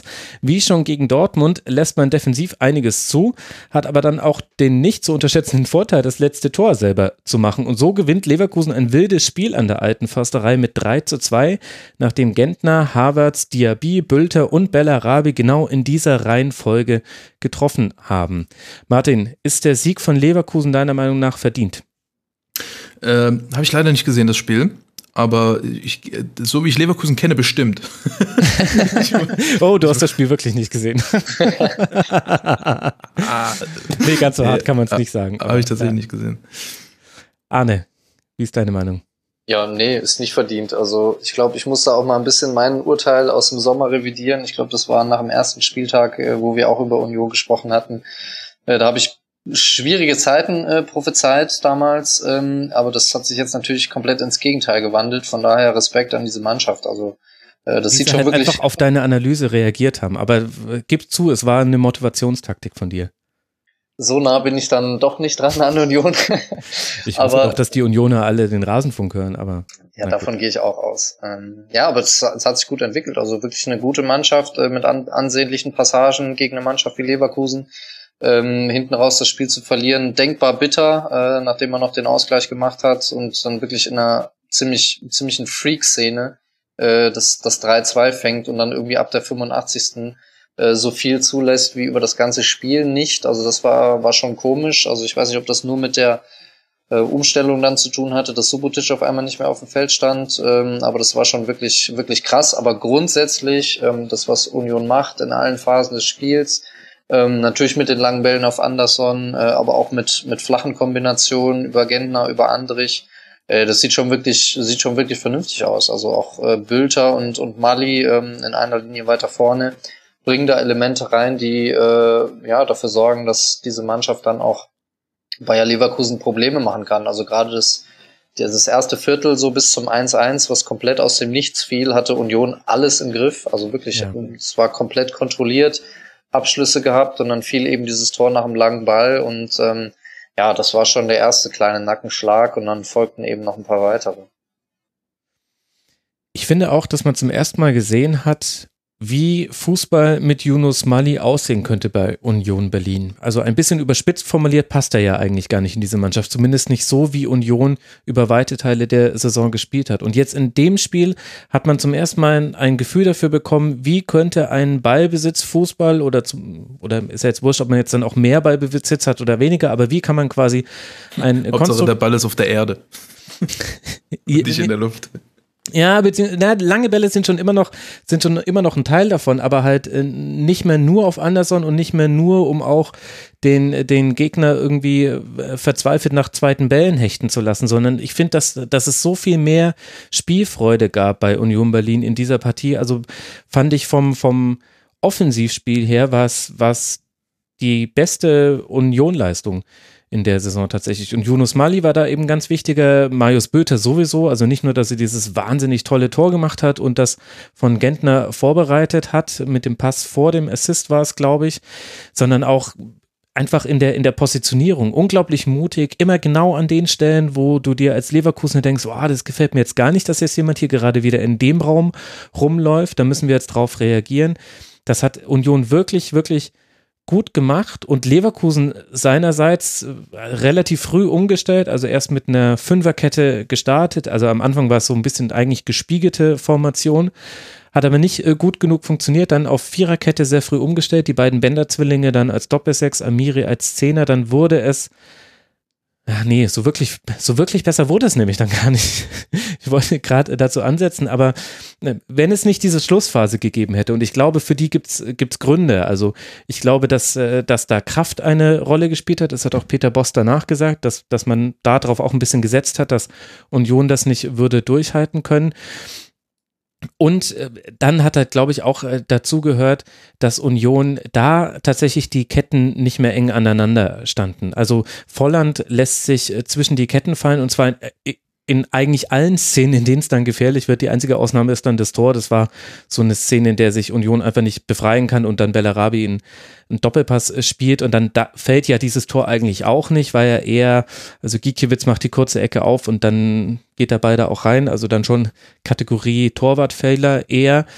Aber wenn das aber, ein Spieler planen kann, sorry, dass ich da einhake, aber wenn das ein Spieler planen kann, ist natürlich Bellarabi, ne? Also muss man auch mal sagen, also ja, weil der schießt halt immer aufs Tor, egal aus genau, welchem Winkel. Ganz genau. Also, aber das fand ich eben so interessant. Es hat halt auch tatsächlich ein, ein, ein Fehler quasi in Unionsspiel gebraucht. Nämlich eben zum einen, dass die linke Seite dann einfach in der Rückwärtsverteidigung nicht mehr gepasst hat und dass die Abstände zwischen dem, im Zentrum nicht gepasst haben, was ganz selten ist. Also, dass, dass das wirklich mal passiert, das, das hat man so bei, bei Union kaum gesehen, hat vielleicht auch damit zu tun, dass Gentner da nicht mehr auf dem Feld stand, weiß nicht, welche Rolle er da spielt. Und dann hat das Volland aber auf der anderen Seite auch super gemacht. Volland lässt sich fallen, Volland wird angespielt und Volland spielt dann einmal den tollen Chipball, einmal schießt er, glaube ich, einmal steckt er nochmal durch und dann gab es mehrere sehr gute Chancen. Eine, die halt eigentlich gar keine Chance war, war drin. Und so verliert es dann Union. Aber insgesamt war das jetzt, und man hat ja den Luxus, dass man jetzt nicht jedes Spiel gewinnen muss, auch wenn es natürlich schon wäre, aber neun Punkte Vorsprung auf den Relegationsplatz. Ich finde, diese neun Punkte sind genau für solche Spiele da, dass du jetzt nicht dran verzweifeln musst, dass du das verloren hast, obwohl du so gut warst, sondern dass du sagen kannst, okay, nervt, aber meine Güte, waren wir gut. Und jetzt müssen wir noch das, das Quäntchen, noch ein paar Schräubchen noch ein bisschen drehen und dann reicht das ja. Im Übrigen ist ja die, ähm, weil du sagtest, einerseits Kraftfrage, andererseits Kompaktheit zwischen Linien, das ist ja, äh, ja. ganz häufig eine Kraftfrage, ne? Genau, dann, genau, ja. Genau, der Laufwaffe, der für die Kompaktheit notwendig ist, nicht mehr rechtzeitig geliefert wird. Ja, und ein bisschen war es aber, glaube ich, auch ja, schwierig, weil das ist jetzt so ein, einfach nur gefühlt von mein, aus meiner Beobachtung, aber ein bisschen waren die auch überdreht.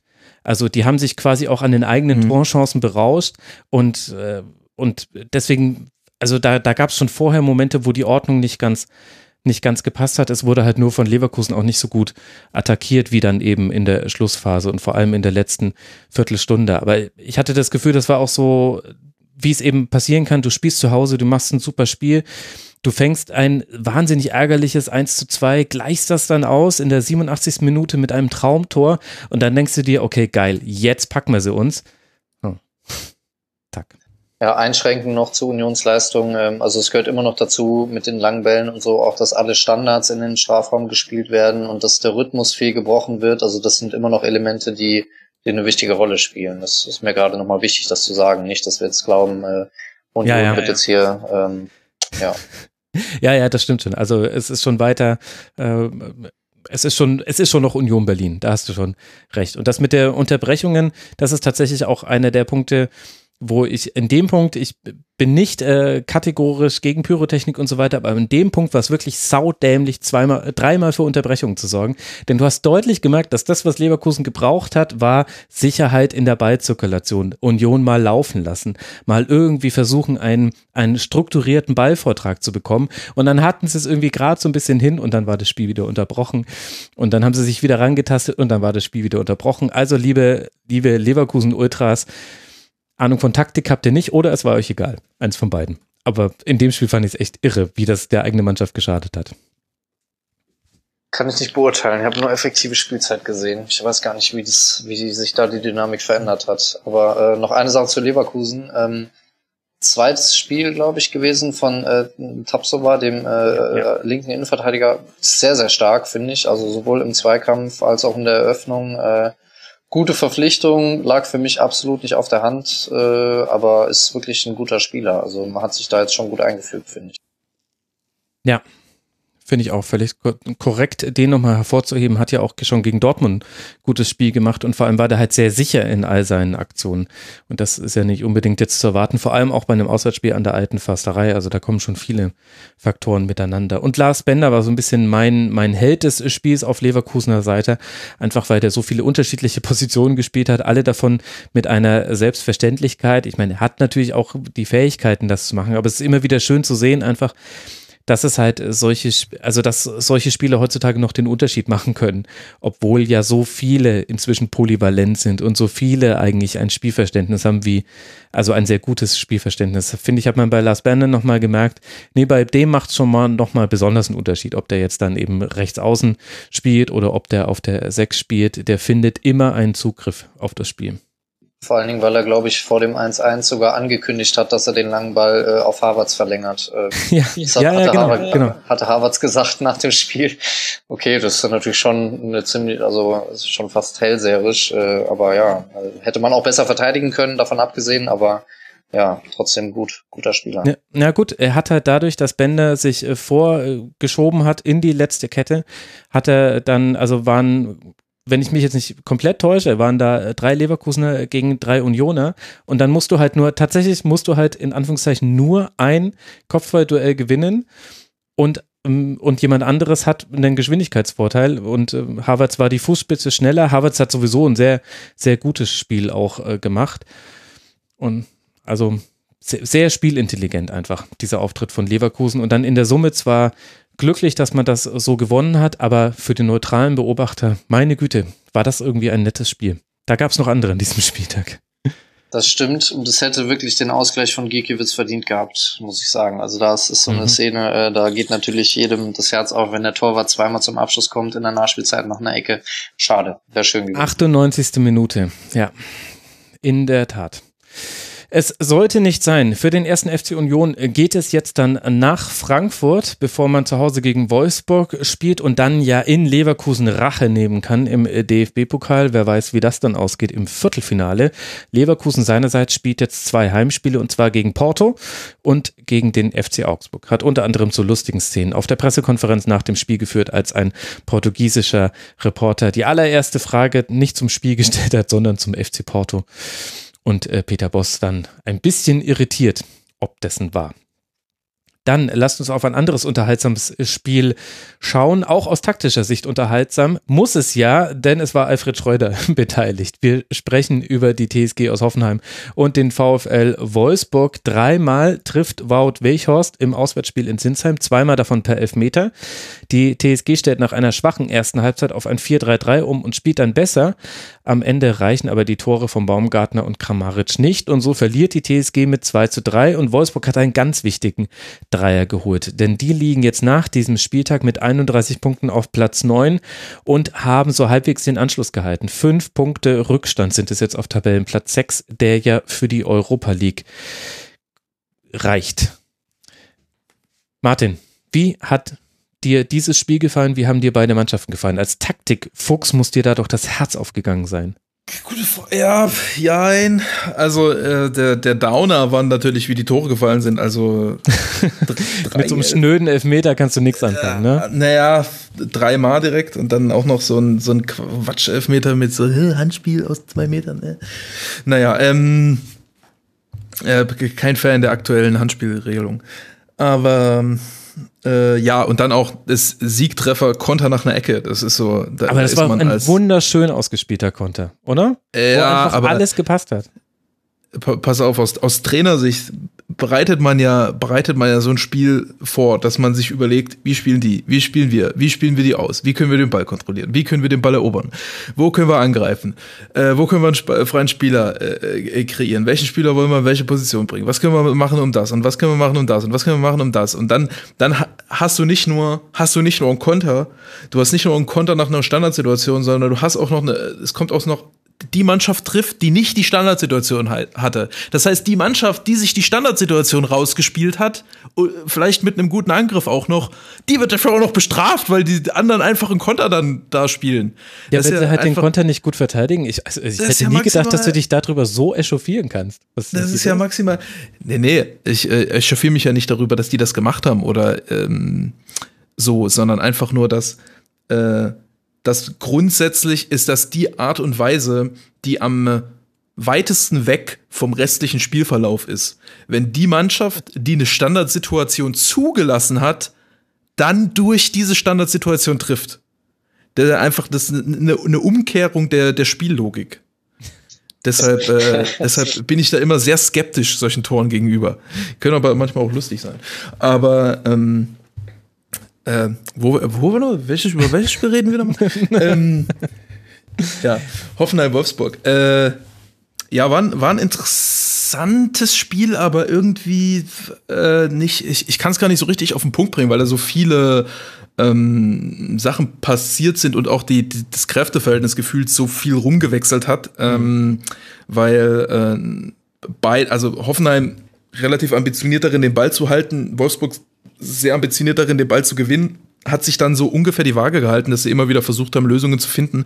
Ich fand auf beiden Seiten nicht top. Ich hatte nicht das Gefühl, dass äh, ich finde, Wolfsburg ist ein bisschen jetzt mit ähm, im, im vier zwei drei eins etwas zurückhaltender, als als man das ähm, äh, gewohnt war schon mal. Das, das drei vier drei äh, gefällt mir, gefiel mir da in, in, in rein aus, aus Pressing-Hinsicht ein bisschen besser. Und ähm, Hoffenheim hat haben ihrerseits nicht äh, durchgängig irgendwie Top-Lösungen gefunden, aber hier und da mal und insgesamt dann schon ganz ordentlich im Ball gehalten. Deswegen war es so, es war so weder Fisch noch Fleisch, einfach ein ausgeglichenes Spiel zwischen zwei taktisch recht guten Mannschaften. Ähm, mhm. Konnte man sich ganz gut angucken, aber ich, ich habe ich hab nicht so richtig Bullet Points zu dem Spiel, ehrlich gesagt. Arne, was steht auf deinem Zettel? Zettel, Arne? Geht mir ganz ähnlich. Also es war schwer, schwer zu greifen, was da, was da passiert ist. Also natürlich die Dinge, die man sonst auch sieht, auch bei Hoffenheim sonst beobachten kann, die hat man jetzt auch gesehen. Ein paar ganz gute Eröffnungen von Hübner, Grillitsch, der auch ein paar ganz gute Aktionen hatte und Angriffe eingeleitet hat. Ähm, ja, die Elfmeter, äh, gut, ähm, spielen da natürlich auch für die Dynamik des Spiels dann eine große Rolle. Ähm, ihr habt eben über das drei zwei gesprochen, also da hat's mich wirklich auch geärgert, dass dieses Tor fällt. Also jetzt nicht, weil ich irgendwie mit einer der beiden Mannschaften mehr sympathisiere, sondern einfach, weil ja das absehbar war, was da passiert. Also die Laufwege waren ja relativ klar vorgezeichnet. Und Samasekou muss einfach das Abseits stellen. Also der, der stand irgendwie zwei, drei Meter weiter hinten. Äh, und äh, dann war es klar, dass äh, das Weghorst dann ähm, ja angespielt werden kann von Schlager und dann auch trifft. So, also das ähm, war dann tatsächlich ärgerlich, dass so eine Aktion dieses Spiel entscheidet, weil beide äh, da auch ihre Momente hatten ähm, in der Partie und es wogte halt so wirklich hin und her. Äh, aber Wolfsburg am Ende ja als Sieger jetzt ist, denke ich, schon okay. Also ich habe gerade nochmal geguckt, ähm, X G-Wert liegt bei drei Komma vier. Das habe ich im Spiel jetzt nicht so wahrgenommen. Es lag wahrscheinlich an, an den Elfmetern. Ja. Ja. Naja. Also wir sind schon ganz schön geile Sofatrainer, das muss man echt mal sagen. Da spielt eine Mannschaft einen wunderbaren Konter, der schöner nicht gespielt werden könnte. Und wir regen uns drüber auf, dass da irgendjemand nicht auf Abseits gestellt hat, was wir natürlich sofort gemacht hätten, wenn wir gespielt hätten. Und dass das der Spiellogik ich, nicht folgt. Aber gut. Ich bin kein, ich bin kein Sofatrainer. Ja, stimmt, du, stimmt, du bist ein richtiger Trainer. Aber stimmt, du darfst sowas sagen. Du darfst ja. sowas sagen. Also was ich wäre interessant nämlich, war, ja. ja. Sorry, ich wäre der Spieler gewesen, der auch das äh, verplant hätte, dann den, äh, den Stürmer ins Abseits zu stellen. Also nur noch zur der Vollständigkeit halber. Und ich hätte nicht mehr auf dem Spielfeld gestanden. Seien wir so ehrlich, wie es äh, notwendig ist. Was ich interessant fand bei diesem Spiel war, also zum einen, dass wirklich jede Mannschaft, jede, jede, jede Mannschaft, die gegen Wolfsburg spielt, muss sich darauf einstellen, dass die mit Guillavogi, Arnold und Schlager ein so körperliches Äh, Mittelfeld aufstellen, dass du darauf reagieren musst. Und dann, dann spielst du halt mit Grillitsch, Rudi und Samasekou, wo du ganz gechillt auch eine, eine Dreier-Sechs stellen könntest, war aber nicht so ausgelegt. Aber das, das fand ich interessant und das hat auch ganz gut geklappt. Interessant fand ich äh, darüber hinaus, dass Hoffenheim die totale Dominanz in der Luft hatte, also Benjamin Hübner, sieben Kopfballduelle gewonnen, Samasekou hat im Mittelfeld ganz viele hohe Bälle gewonnen. Das heißt, dieses Mittel war relativ früh für Wolfsburg keines der ersten Wahl. Spielen sie sowieso nicht so gerne, also unter Labbadia war das ja viel häufiger der Fall. Aber das fand ich interessant, weil damit hatten schon andere Gegner Probleme. Und dann war auch dieses Spiel wieder ein perfektes, um zu zeigen, dass du einfach, wenn du aus einer Dreierreihe heraus angreifst, in der Regel irgendwie Platz auf dem Flügel bekommst, aber nicht im Zentrum. Das macht Wolfsburg ja auch generell sehr gut zu, eben mit den drei genannten Spielern. Und dann wird halt wieder geflankt, geflankt, geflankt. zwanzig waren es auf Seiten der T S G, fünf davon sind angekommen, was halt bei einer Innenverteidigung mit Knoche und Brooks dann auch nicht so wirklich verwundert. Das ist mir in diesem Spiel aufgefallen. Und dann die Umstellung zur zweiten Halbzeit, das ist so, es ist ein bisschen typisch Alfred Schreuder, dass er dass er mit einer Umstellung ein Spiel dann besser macht für die T S G. Vor allem auch die zweiten Halbzeiten sind in den Auswärtsspielen noch wichtiger für Hoffenheim, aber auch zu Hause merkt man das immer wieder. Und dann hat mir da vor allem Baumgartner stark gefallen. Also nicht nur, weil er jetzt das Tor geschossen hat, sondern er hatte einfach sehr viele Aktionen, der hatte sehr viel, also der war immer wieder in Räumen, wo ich nicht damit gerechnet hätte. Vielleicht lag es auch daran, dass ich dieses Spiel mit französischem Kommentar gesehen habe und deswegen mich nicht auf den Kommentar verlassen konnte. Aber immer wieder dachte ich mir, huch, was macht er denn da? Ich fand es auch äh, kreativ, Sko mal auf rechts vorne zu sehen. Also hat er jetzt nicht komplett gespielt, aber durchaus war er zwischen, zwischenzeitlich mal auf rechts außen zu sehen. Fand ich auch halbwegs äh, kreativ. Er hätte natürlich der Theorie nach dann mal rein ziehen können und auch mal mit seinem starken Fuß abziehen. Also als Inverse-Winger. Hat er jetzt auch nicht ausgeübt tatsächlich. Aber das ist vielleicht tatsächlich auch das, das Prägende von diesem Spiel, dass es so ein Spiel des Potenzials war. Also rein theoretisch hätten ganz viele Dinge passieren können und ich glaube, die Trainer haben sich auch jeweils sehr viel überlegt. Umgesetzt wurden dann da, davon aber irgendwie halt andere Dinge. Also es sind halt Elfmeter zustande gekommen und es gab halt diesen, diesen Konter, der uns alle eher so ärgert, obwohl er so schön war. Und das passt irgendwie auch, finde ich, super zu beiden Mannschaften. Und das hätte auch ein drei drei werden können. Jetzt ist es halt ein drei zu zwei für Wolfsburg gewonnen. Aber ich weiß nicht, also mich hinterlässt dieses Gespiel, Spiel äh, im, eigentlich im selben Gemütszustand, in dem ich angefangen habe, dieses Spiel zu gucken, aber ich fühlte mich gut unterhalten. Das ist okay. Die Hauptsache, glaube ich. Ja, ich glaube auch, dass es darum die Mannschaften geht. Hat es dir, Max, gefallen? Frage, ich habe äh, nicht so viel Hoffenheim gesehen diese Saison bis jetzt. Mhm. Ich finde das so strange, dass ähm, Rudi und Sammer Sekou die Achter spielen und Grillitsch den Sechser. Mhm. Ja. Grillitsch natürlich mega als Sechser. Das Ding ist, Sammer Sekou und Rudi sind auch mega als Sechser. Und Grillitsch ist von allen dreien eigentlich der prädestinierteste Achter. Tendenziell. Also Sammer Sekou hat jetzt die ganze Zeit in Salzburg immer Sechser gespielt. Ja. Rudi in, aufgeblüht total auch als Sechser in, in Hoffenheim. Und dann spielen die beiden ausgerechnet Achter. Ähm, hat mir jetzt auch gegen Wolfsburg, also da hat eben gerade Baumgartner dann, dann schon noch mal was anderes reingebracht, der ein, ein bisschen offensiverer Spieler ist, der dann mehr in Zwischenlinienraum, mehr vorne reingehen kann. Ähm, während halt Rudi und Sammer Sekou dann halt eher auch in Richtung Ballzirkulation denken und eher zum Ball kommen, eher äh, verlagern oder nach hinten spielen und halt nicht keine einfach d- definitiv keine Offensivspieler sind vom vom Naturell. Äh, wie, wie, wie seht ihr das generell, die Konstellation da bei Hoffenheim? Ich weiß nicht so richtig, wie also ich habe ja bewerten ist. Alle zweiundzwanzig Spiele von Hoffenheim in dieser Saison gesehen, logischerweise, weil ich ja immer alle Spiele sehe und kann dir deshalb sagen, du hast mit allem, was du gesagt hast, völlig recht. Ich finde, dass man gerade bei Rudi in dem Spiel auch gesehen hat, dass es nicht gut funktioniert hat. Er wurde ja dann auch ausgewechselt. Das fand ich durchaus nachvollziehbar und das ja schon zur zweiten Halbzeit. Also hm. da hat, da hat Schreuder drauf reagiert. Aber du musst wissen, dass Hoffenheim unter Schreuder alles schon mal gespielt hat. Also und jeder Spieler, jede Position im Grunde. Außer, außer Baumann Mittelstürmer, das ist das Einzige, aber wirklich, es gab jede Kombination. Äh, Rudi hat schon mit Grillitsch hinten in der Dreierreihe gespielt, Rudi hat auch schon in der Doppelsechs gespielt, Rudi hat auch schon die alleinige Sechs gespielt, Sammer Sekou hat schon neben Rudi gespielt, Sammer Sekou hat schon neben Grillitsch gespielt, es hat schon Akpo Buma vorne links außen gespielt und das ist jetzt kein Witz. Also, ja, habe ich gehört. Also das ist tatsächlich das, das Markenzeichen von Alfred Schreuder, dass ihm angestammte Positionen als Floskel jetzt völlig egal sind, sondern er einfach das komplett anders macht und dass das mal besser und mal schlechter funktioniert. Ich fand auch, dass man in dem Spiel gesehen hat, dass es in Teilen nicht funktioniert hat und ich habe es mir halt so erklärt, dass ich mir dachte, okay, er möchte einfach mit Grillitsch, Sammer Sekou und Rudi drei halbwegs zweikampfstarke, aber auch pressingresistente Spieler gegen Schlager, Guelavogui und Arnold setzen. Vor allem Schlager ist ja derjenige, den du aufnehmen musst. Das hat ja dann am häufigsten auch Grillitsch gemacht. Ich vermute, dass daher die Überlegung kam. Aber ich gebe dir schon recht, dass man da auch Probleme gesehen hat in der Konstellation. Hm. Ja, gegen Freiburg war es schon die gleiche Konstellation. Ähm, ja, ein bisschen, bisschen komisch. Das ist Hoffenheim im Jahr zwanzig zwanzig, das kann ich dir echt sagen. Also es ist immer was los und man muss so konzentriert bleiben bei diesen, bei diesen Spielen von Hoffenheim, weil auch wirklich viel passiert, das muss man sagen. Und beziehungsweise in den Auswärtsspielen nicht, Auswärtsspiele verlaufen alle ähnlich. Hoffenheim wartet, wartet, wartet, tief, tief, tief, kein hohes Angriffspressing.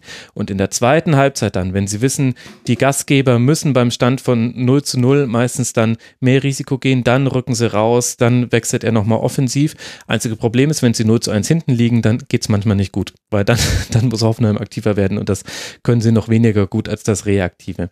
Aber die, die Auswärtsspiele folgen eigentlich oft demselben Muster und die Heimspiele sind, da, da sind ja auch schon die lustigsten Sachen passiert. Mainz null fünf gewinnt da fünf zu null zum Beispiel. Also lustig jetzt im, in Anführungszeichen für alle Hoffenheim-Fans da draußen. fünf zu eins war es natürlich, meine Güte. Für Hoffenheim geht es jetzt dann nach Gladbach. Da können wir ja dann mal sehen, ob das wieder so ein typisches Auswärtsspiel wird, bevor man dann zu Hause den F C Bayern empfängt, zu, gegen den man dann schon zum dritten Mal spielt in dieser Saison. Der VfL aus Wolfsburg wird jetzt dann zu Hause gegen Malmö antreten und dann seinerseits gegen Mainz null fünf spielen. Das sind die nächsten beiden Spiele dieser Vereine und Hoffenheim liegt aktuell zwei Punkte vor Wolfsburg auf Platz acht, weil man eben keine Punkte sammeln konnte. Damit kommen wir jetzt zum Schwerpunkt dieser Sendung Und zum Spiel zwischen dem ersten F C Köln und dem F C Bayern. Und wenn du nach zwölf Minuten mit drei Toren zurückliegst, kann es ein ganz bitterer Nachmittag für dich werden gegen eben jenen F C Bayern. Der wurde es dann aber nicht, und das obwohl eben Lewandowski, Coman und Gnabry schon sehr früh treffen, aber die zweite Halbzeit verläuft irgendwie komplett anders. Es steht dann am Ende ein vier zu eins nach dem Treffer von Marc Uth und einem zweiten Treffer von Serge Gnabry auf dem Zettel, aber das Spiel hatte eine komplett andere Dynamik. Auf den F C wollen wir gleich noch genauer blicken, deswegen Arne, lass uns mal kurz mit der Perspektive auf die Münchner beginnen. Wie erklärst du dir denn den Unterschied bei den Bayern zwischen der ersten und der zweiten Halbzeit? Pff, äh, das kann man natürlich leider nicht vom Gegner auch lösen. Ähm, natürlich ist es so, dass ähm, Bayern sehr wach und sehr konzentriert in dieses Spiel reingegangen ist und ähm, sofort je, jeden sich bietenden Raum irgendwie ausgenutzt hat und auch ähm, die Abschlussaktionen dann so zu Ende gebracht hat, dass Tore gefallen sind. Also wie Lewandowski das eins null erzielt aus dem Winkel mit links, sehr gut ähm, ja. und mhm. auch schlecht verteidigt, aber da kommen wir gleich nochmal zu. Ähm, ja, und äh, ist natürlich auch eine psychologische Sache, ne? Also diese Komponente dürfen wir, glaube ich, bei der Bewertung dieses Spiels jetzt nicht komplett von der Hand weisen, denn ähm, es war ja nicht so, dass der F C jetzt in der zweiten Halbzeit dann auf einmal komplett über sich hinausgewachsen ist und äh, die Bayern dominiert hat. Also ich glaube einfach, das war dann auch bei den Bayern abgehakt, so in sich irgendwie das Spiel. Es stand drei null, es stand dann vier null und dann ist man vielleicht auch nicht mehr mit der allerletzten Konsequenz zu Werk gegangen, aber ähm, ja, äh, also man hat schon eklatante Unterschiede feststellen können in der ersten Halbzeit ähm, in allen wichtigen Parametern des Spiels und ähm, das hatte sich dann in der zweiten Halbzeit gewandelt, was auch an den Bayern lag, aber in erster Linie dann auch am F C, der dann ein relativ normales ähm, Leistungsniveau erreicht hat. Äh, ja, aber äh, bei der Qualität, die Bayern dann in der letzten Linie hatte, ähm, mit Gnabry, der sehr gut aufgelegt war, mit Müller zwei Assists, äh, dann ist es, ähm, glaube ich, nur normal, dass diese Mannschaft sich gegen einen Abstiegskandidaten dann auch äh, so früh, so hoch durchsetzt und das Spiel dann auch gewinnt am Ende.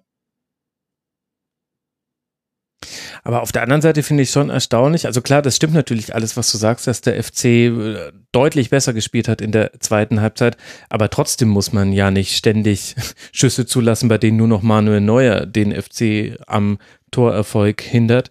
Und also ich, ich fand das schon erstaunlich, dass, dass es, also das hat man ja auch schon jetzt häufiger gesehen, aber es reicht anscheinend schon, dass Bayern nicht mehr in derselben Konsequenz ins Gegenpressing und ins Pressing generell geht. Und dann sind Bälle in die letzte Linie möglich und in dem Fall waren sehr häufig, dass dann Bälle zwischen beide Innenverteidiger, da, da waren die Lücken relativ groß. Das ist doch schon relativ erstaunlich einfach, finde ich, gegen den F C Bayern da. Ich fand es ganz, ähm, ähm, ich, ich will nicht sagen, ich habe das kommen sehen in der ersten Halbzeit, aber ich fand es in der ersten Halbzeit ähm, sehr, sehr auffällig, dass Bayern äh, ungewöhnlich weit aufgefächert presst. Also sie hatten im, im Pressing sehr, sehr große Abstände und ich, ähm, ich dachte so, hm, kann man das so spielen oder kann das nur Bayern so spielen, weil die dann so dominant sind in individuellen, Duell, in, in, in individuellen Duellen, schwierige Sprache, individuellen Duellen und ähm, in der Absicherung der Tiefe und so weiter und so fort und auch vor allem darin, äh, zweite Bälle äh, unter Kontrolle zu bringen. Das ist so ein sehr häufig unterschätzter Faktor, wenn wenn es einmal um lange Bälle geht, dass in dem Moment, wenn du einen zweiten Ball sicherst, dass du ihn, wenn du den halt unter Kontrolle bringen kannst, ganz schnell mit einer Technik wie ein Thiago, ähm, ist es viel leichter, einen zweiten Ball nicht nur zu gewinnen, sondern auch ihn endgültig zu gewinnen und ihn dann nicht nochmal zu verlieren, als ähm, wenn du das halt nicht kannst. Und ähm, ich fand es dann in der zweiten Halbzeit, dass das auch ein großer Faktor war, dass äh, die dann in, in der ich müsste es noch mal ganz genau angucken, um, um, um, die, um die einzelnen Szenen auseinanderzunehmen, aber äh, ich glaube, Köln hat zum einen die langen, äh, die langen Bälle besser, ein bisschen besser gespielt, zum anderen ähm, hat Bayern, äh, war halt nicht mehr so konsequent auf, die, auf diese zweiten Bälle und, und in den, in den äh, physischen Duellen. Also der Raum war in der ersten Halbzeit schon da, hat Köln halt nur überhaupt nicht in, äh, geschafft, irgendwie auszunutzen, sondern die haben immer dann, mussten dann immer lang spielen und haben die langen Bälle alle sofort verloren. So. Und in der zweiten Halbzeit konnten sie, hatten sie dann da mehr Zugriff auf diese, auf die zweiten Bälle. Ja, das stimmt natürlich mit dem, mit dem, mit dem breiten Pressing, was ja überraschend ist gegen so eine Doppelsechs wie Hector und Skiri, die dann auch mal so eine Lücke attackieren können und sich vielleicht auch aus einem ersten Pressing, also vor allem Hector, rausdrehen können und dann diesen Pass spielen können. Also es ist jetzt natürlich nichts passiert und es ist vielleicht auch menschlich und nachvollziehbar, dass du eben gerade nach so einer hohen Führung, und es gab ja noch weitere Chancen, also Gnabry schießt an die Latte, nachdem er Horn schon ausgespielt hat, äh, Thiago vergibt die eine oder andere Chance, also das fühlte sich ja auch noch nach mehr als nur einem drei zu null an für die Bayern. Ich finde das schon nachvollziehbar, aber es ist interessant, weil es halt jetzt wirklich ein Muster in den Spielen gibt äh, bei Bayern, dass man eben die Konsequenz irgendwann vermissen lässt. Und das wurde halt jetzt noch nicht schlimm bestraft, vielleicht am ehesten noch von Leipzig, die eine bessere zweite Halbzeit gespielt haben, als Bayern die erste Halbzeit gestaltet haben und dann man da fast glücklich mit einem null null rausgeht. Aber gegen Hoffenheim fängst du eben an, im D F B-Pokal zu wackeln. Gegen Mainz null fünf äh, kommst du zwar mit einem drei zu eins nach Hause, es war aber nicht so deutlich, wie es aussieht. Das heißt, im Grunde ist das doch genau das, was man jetzt verändern wollte. Das hat ja auch Hansi Flick unter der Woche gesagt. Wir wollen keine Nachlässigkeiten zulassen. Und das passiert eben dennoch wieder. Also, ja, ja, als, er, als er das gesagt hat, hat er nicht gewusst, dass sie zur zwölften Minute drei null führen. Also wollte er dann doch, ja, aber, ja, okay, klar, stimmt natürlich. Aber auf der anderen Seite, also wenn... Das, das, ich habe das auf Twitter gelesen und ich fand das einen sehr richtigen Kommentar. Stellen wir uns einfach mal vor, dieses Spiel wäre unter Niko Kovac so gelaufen. Wie würden wir jetzt dann darüber sprechen? Würden wir das nicht viel kritischer sehen? Das ist ja eine, ich glaube, wenn es vier eins steht am, am Ende, würde ich sagen, nein. Ja, so ganz, ganz kurz nochmal. Ich will das nochmal kurz einschieben. Wenn wir uns allein die erste Halbzeit angucken, äh, also wirklich so um die zwanzigste Minute herum, wo wirklich gar nichts ging beim ersten F C Köln und äh, Gnabry dann noch den Pfosten trifft und so weiter und so fort und Thiago komplett die Sterne vom Himmel gespielt hat in der Anfangsphase. Mhm. Also ich, ich habe mir tatsächlich überlegt, okay, wenn das jetzt so weitergeht, dann gibt es hier sieben oder acht Gegentore für den ersten F C Köln, aber locker flockig. Und ähm, dann, äh, das, dann Bayern München sagt, beziehungsweise die Spieler diese psychologische Komponente irgendwie drin haben, okay, das Ding ist jetzt geritzt, hier kann eigentlich nichts mehr passieren. Ja, es, man kann natürlich drüber diskutieren, aber wenn die das konsequent zu Ende spielen, über achtzig Minuten, dann äh, dann wird das halt richtig krass für den F C. Also ja, von daher, es geht vier eins aus, ähm, alles cool, Neuer, paar Mal gehalten, okay. Aber da muss man jetzt auch nicht anfangen, irgendwie um äh, jetzt da das in einen größeren Zusammenhang einzubetten. Dafür war das Spiel in der Anfangsphase einfach zu deutlich geführt. Also das habe ich auch wirklich selten gesehen, dass eine Mannschaft so überlegen war. Ja. Ich fand es auch ähm, in der ersten Halbzeit gerade schon beeindruckend, wie, ähm, wie sauber Bayern das spielt. Also da sitzt einfach, wie die Pässe einfach gespielt sind. Vor allem in der ersten Aufbauphase äh, wird so viel über Ablagen gelöst, das ist so ekelhaft zu verteidigen. Deswegen war es, glaube ich, auch so, dass Gisdol hat sich bestimmt wieder vorgenommen, dass er da hochpressen will und Druck machen und so. Nimmt sich Gisdol, glaube ich, immer vor.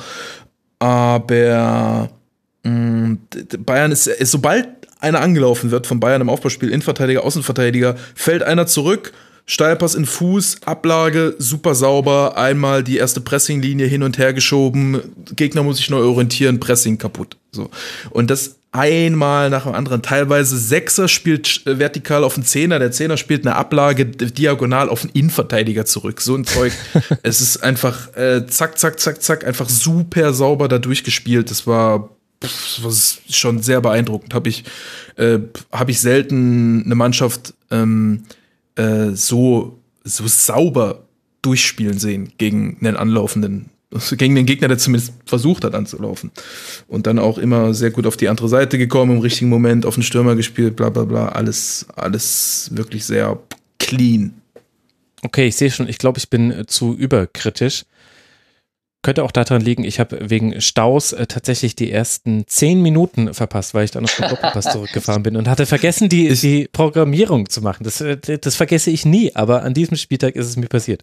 Wahrscheinlich sind das genau ich hab, diese ich zehn hab dominanten sechsten, ich habe es zur sechsten Minute eingeschaltet. Ja, ich ah, ja, guck an. Ich, ich habe zur zwölften Minute ausgeschaltet.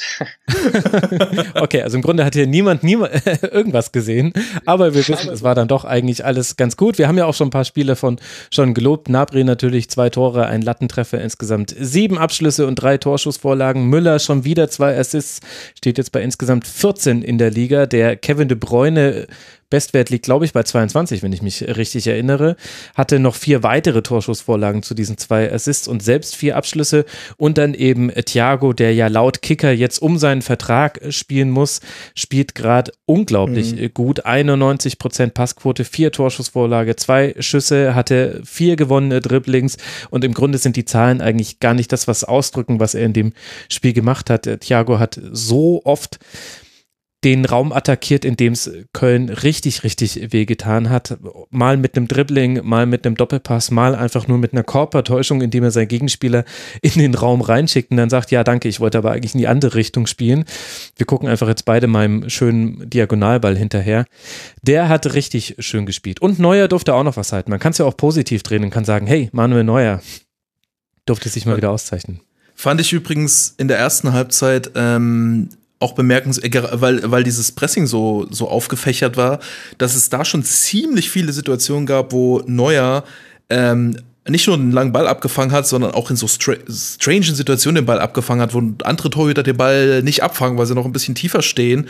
Äh, also es, es, ich habe kurz überlegt, ob das gezielt, ob das quasi eine Einbindung von Neuer ist. Dass man sagt, man, man, mhm. man gibt dem Gegner quasi ein bisschen mehr Tiefe und ein bisschen mehr Raum in der letzten Linie, hinter der letzten Linie, weil wir darauf spekulieren, Neuer kontrolliert sowieso mehr Raum, wenn der Ball, selbst wenn der Ball nur so ein bisschen hinter die letzte Linie kommt, kommt einfach Neuer raus und äh, kontrolliert dann den Ball wie ein, wie ein dritter Innenverteidiger sozusagen.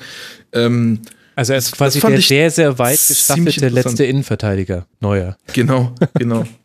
Libero sozusagen. Also ist er ja so quasi eh, aber dann auch ein bisschen weiter draußen. Das war Ähm, fand ich, fand ich auch sehr, da hat man nochmal, äh, hat man eigentlich ganz gut gesehen, warum halt Neuer einfach nicht nur irgendein, irgendein guter, moderner Torwart ist, sondern äh, warum er eben den, diesen Status hat, den er hat, weil, weil er halt so dominant ist in, in, in dieser Raumkontrolle hinter der letzten Linie. Ähm, das kriegen halt andere Torhüter nicht hin, auch wenn sie, auch wenn sie mitspielende, moderne, aufmerksame Torhüter sind, so. Das ist nicht, das ist nicht ja. so ohne. Ich will nochmal ganz kurz äh, zu Thiago zurück und ich werde jetzt etwas machen, was ich noch nie gemacht habe, und zwar einen Rat an die Verantwortlichen, äh, Verantwortlichen des F C Bayern München zu richten. Oh, stark. Unbedingt verkaufen den Mann. Ja, an den der F C. Lass mich raten. Nein, nicht das, aber legt diesem Spieler bitte einen Vertrag hin, wo er seine Laufzeit und das Gehalt selber eintragen kann. Und mehr muss ich auch, glaube ich, zu dem Spieler nicht sagen, weil äh, alleine darüber nachzudenken, diesen Spieler irgendwie aus einer betriebswirtschaftlichen Perspektive mit Gewinn zu verkaufen oder mit Erlös oder was auch immer, äh, sorry, aber das ist halt ja, einfach... Ja, aber in den großen Spielen, Arne, das ist ja dann immer das berühmte äh, Argument, in den großen Spielen siehst du Thiago nicht, so, die, so wie man auch angeblich Toni Kroos nie in den großen Spielen gesehen hat. Der ja, das trotzdem alle, hat trotzdem alle gewonnen. Ja, hat irgendwie trotzdem viermal die Champions League geholt, aber ja nur, weil er in einer so guten Mannschaft spielt, Leute. Guck ja, okay. Genau ähm, man merkt, wo du heute Morgen warst, glaube ich. ja, ja, ja, ja. Entschuldigung, ja, ja. Äh, Sport eins, liebe Grüße an der Stelle. Ich stelle ich stell mir das aber geil vor, dass ähm, die, die Bayern-Verantwortlichen jetzt Rasenfunk hören und sich überlegen, eigentlich, eigentlich der Kölner, der hat da recht, das machen wir jetzt so. Und, äh, und dann und macht Thiago so drei, den Toni und dann macht, schreibt Thiago auf den Vertrag fünfunddreißig Millionen bis zweitausendfünfundsiebzig und die beiden Verantwortlichen gucken sich so an, warum haben wir auf den gehört? Ja. Ach Gott. Man sollte nicht auf Kölner hören. Wer war das? Mhm. Günther Eichberg war das doch damals, glaube ich, bei Schalke null vier, der einem Spieler tatsächlich einfach den, den Vertrag ohne Zahlen hingelegt hat und der durfte einen eintragen. Leider kriege ich den Spielernamen gerade nicht mehr zusammen. Es ging aber nicht gut aus für Schalke null vier. Aber bevor das, bevor das jetzt hier zu albern wird und äh, zu viel gute Laune aufkommt, wollen wir über den ersten F C Köln sprechen. Oh wow, die Überleitung, die ist natürlich gelungen jetzt. Stark. Ja, ich bin der Thiago der Überleitung. So wie er aus dem Aufbaudrittel ins Angriffsdrittel verlagert, schaffe ich das manchmal mit meinen Überleitungen. Was ist denn zum F C? Ich wollte gerade sagen, ist nicht, ist nicht Thiago der Thiago der Überleitungen.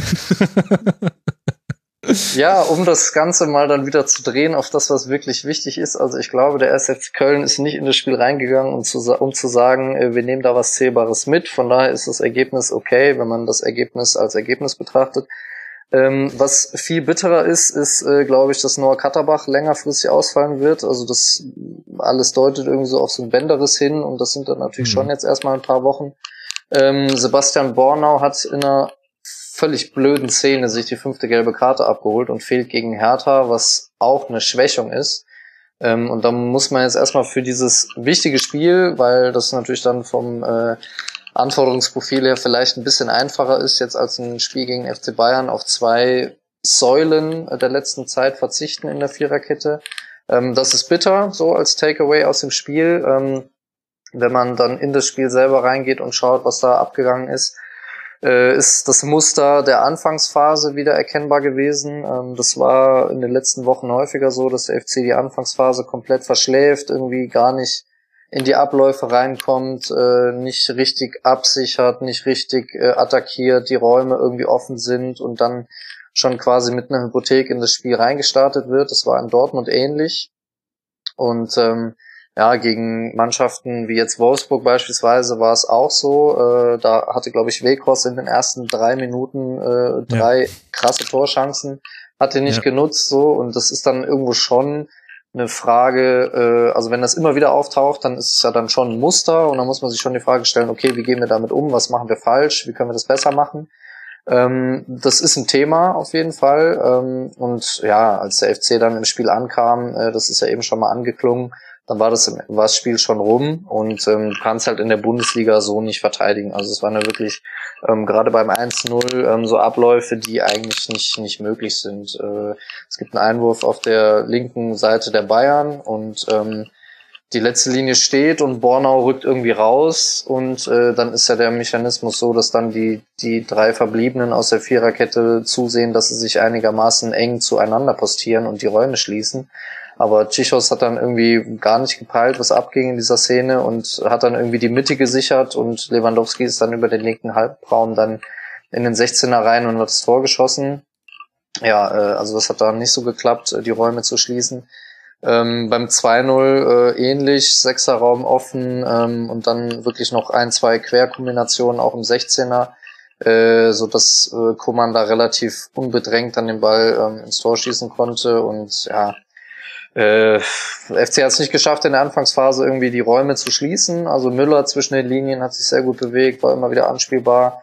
Ähm, und dann ging es eben weiter mit mit Abschlüssen, Kimmich, ähm, Hereingabe Coman noch gerade so geklärt werden können. Äh, und dann ja mit dem drei null, was nach einer Standardsituation fiel und was eigentlich auch in der in der Entstehung wirklich krass war, weil der Ball ist lang gezogen auf, auf Nabri, auf den zweiten Pfosten. Er nimmt den an und kann ihn sogar nochmal vorlegen, bevor er dann reinschießt. Äh, ja, also das ist dann natürlich schon schon heftig. Und ähm, ja, dann gab es noch ein paar andere Szenen, wo das dann durchaus hätte noch krasser ausgehen können, äh, mit einem noch höheren Ergebnis schon in der ersten Halbzeit. Äh, und mit eigenen Ballbesitz, äh, das hatte Martin ja eben auch schon gesagt, hat relativ wenig funktioniert. Es gab so eine Szene mit Hector mal, da stand es, glaube ich, zwei null noch.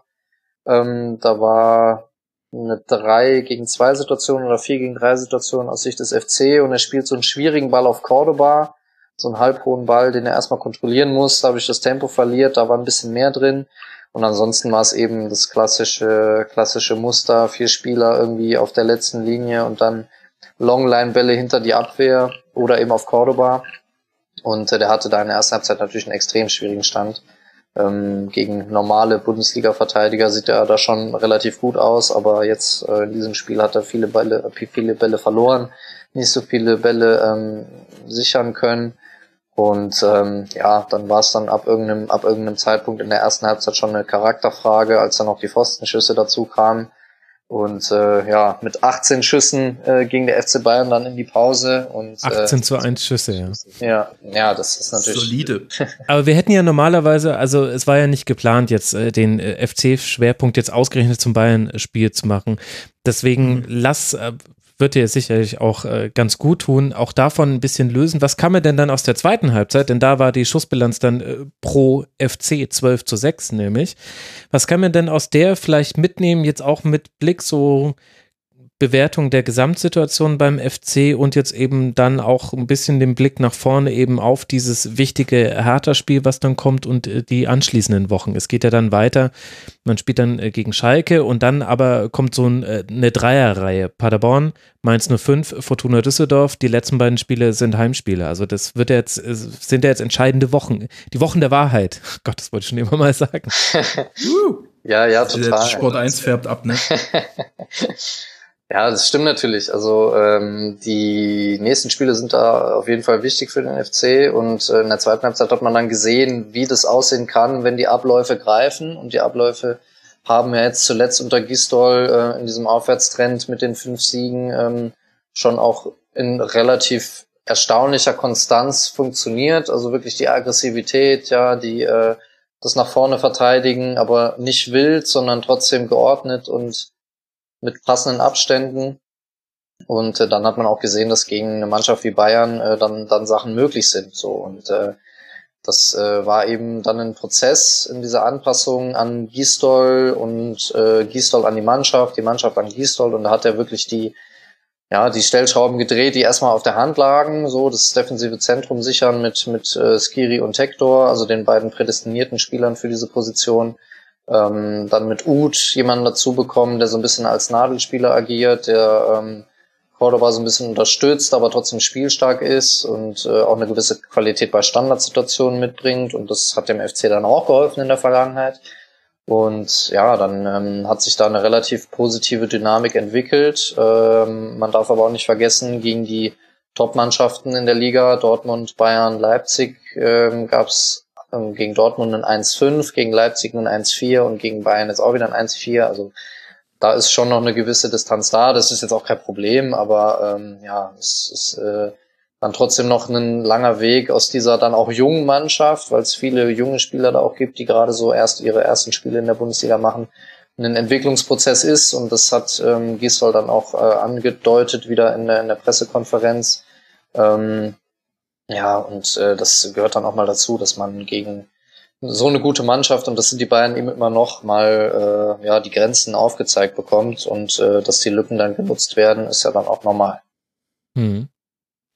Was glaubst du, welche Auswirkungen hat die Verletzung von Katterbach? Ich hatte das Gefühl, einer der wesentlichen Faktoren für diese gute Serie aus gewonnenen Spielen war eben, dass Katterbach und Jakobs die linke Seite bespielt haben, Hector auf die Sechs neben Skiri gezogen werden konnte und er da eben einen ganz anderen Einfluss auf das Spiel nehmen konnte.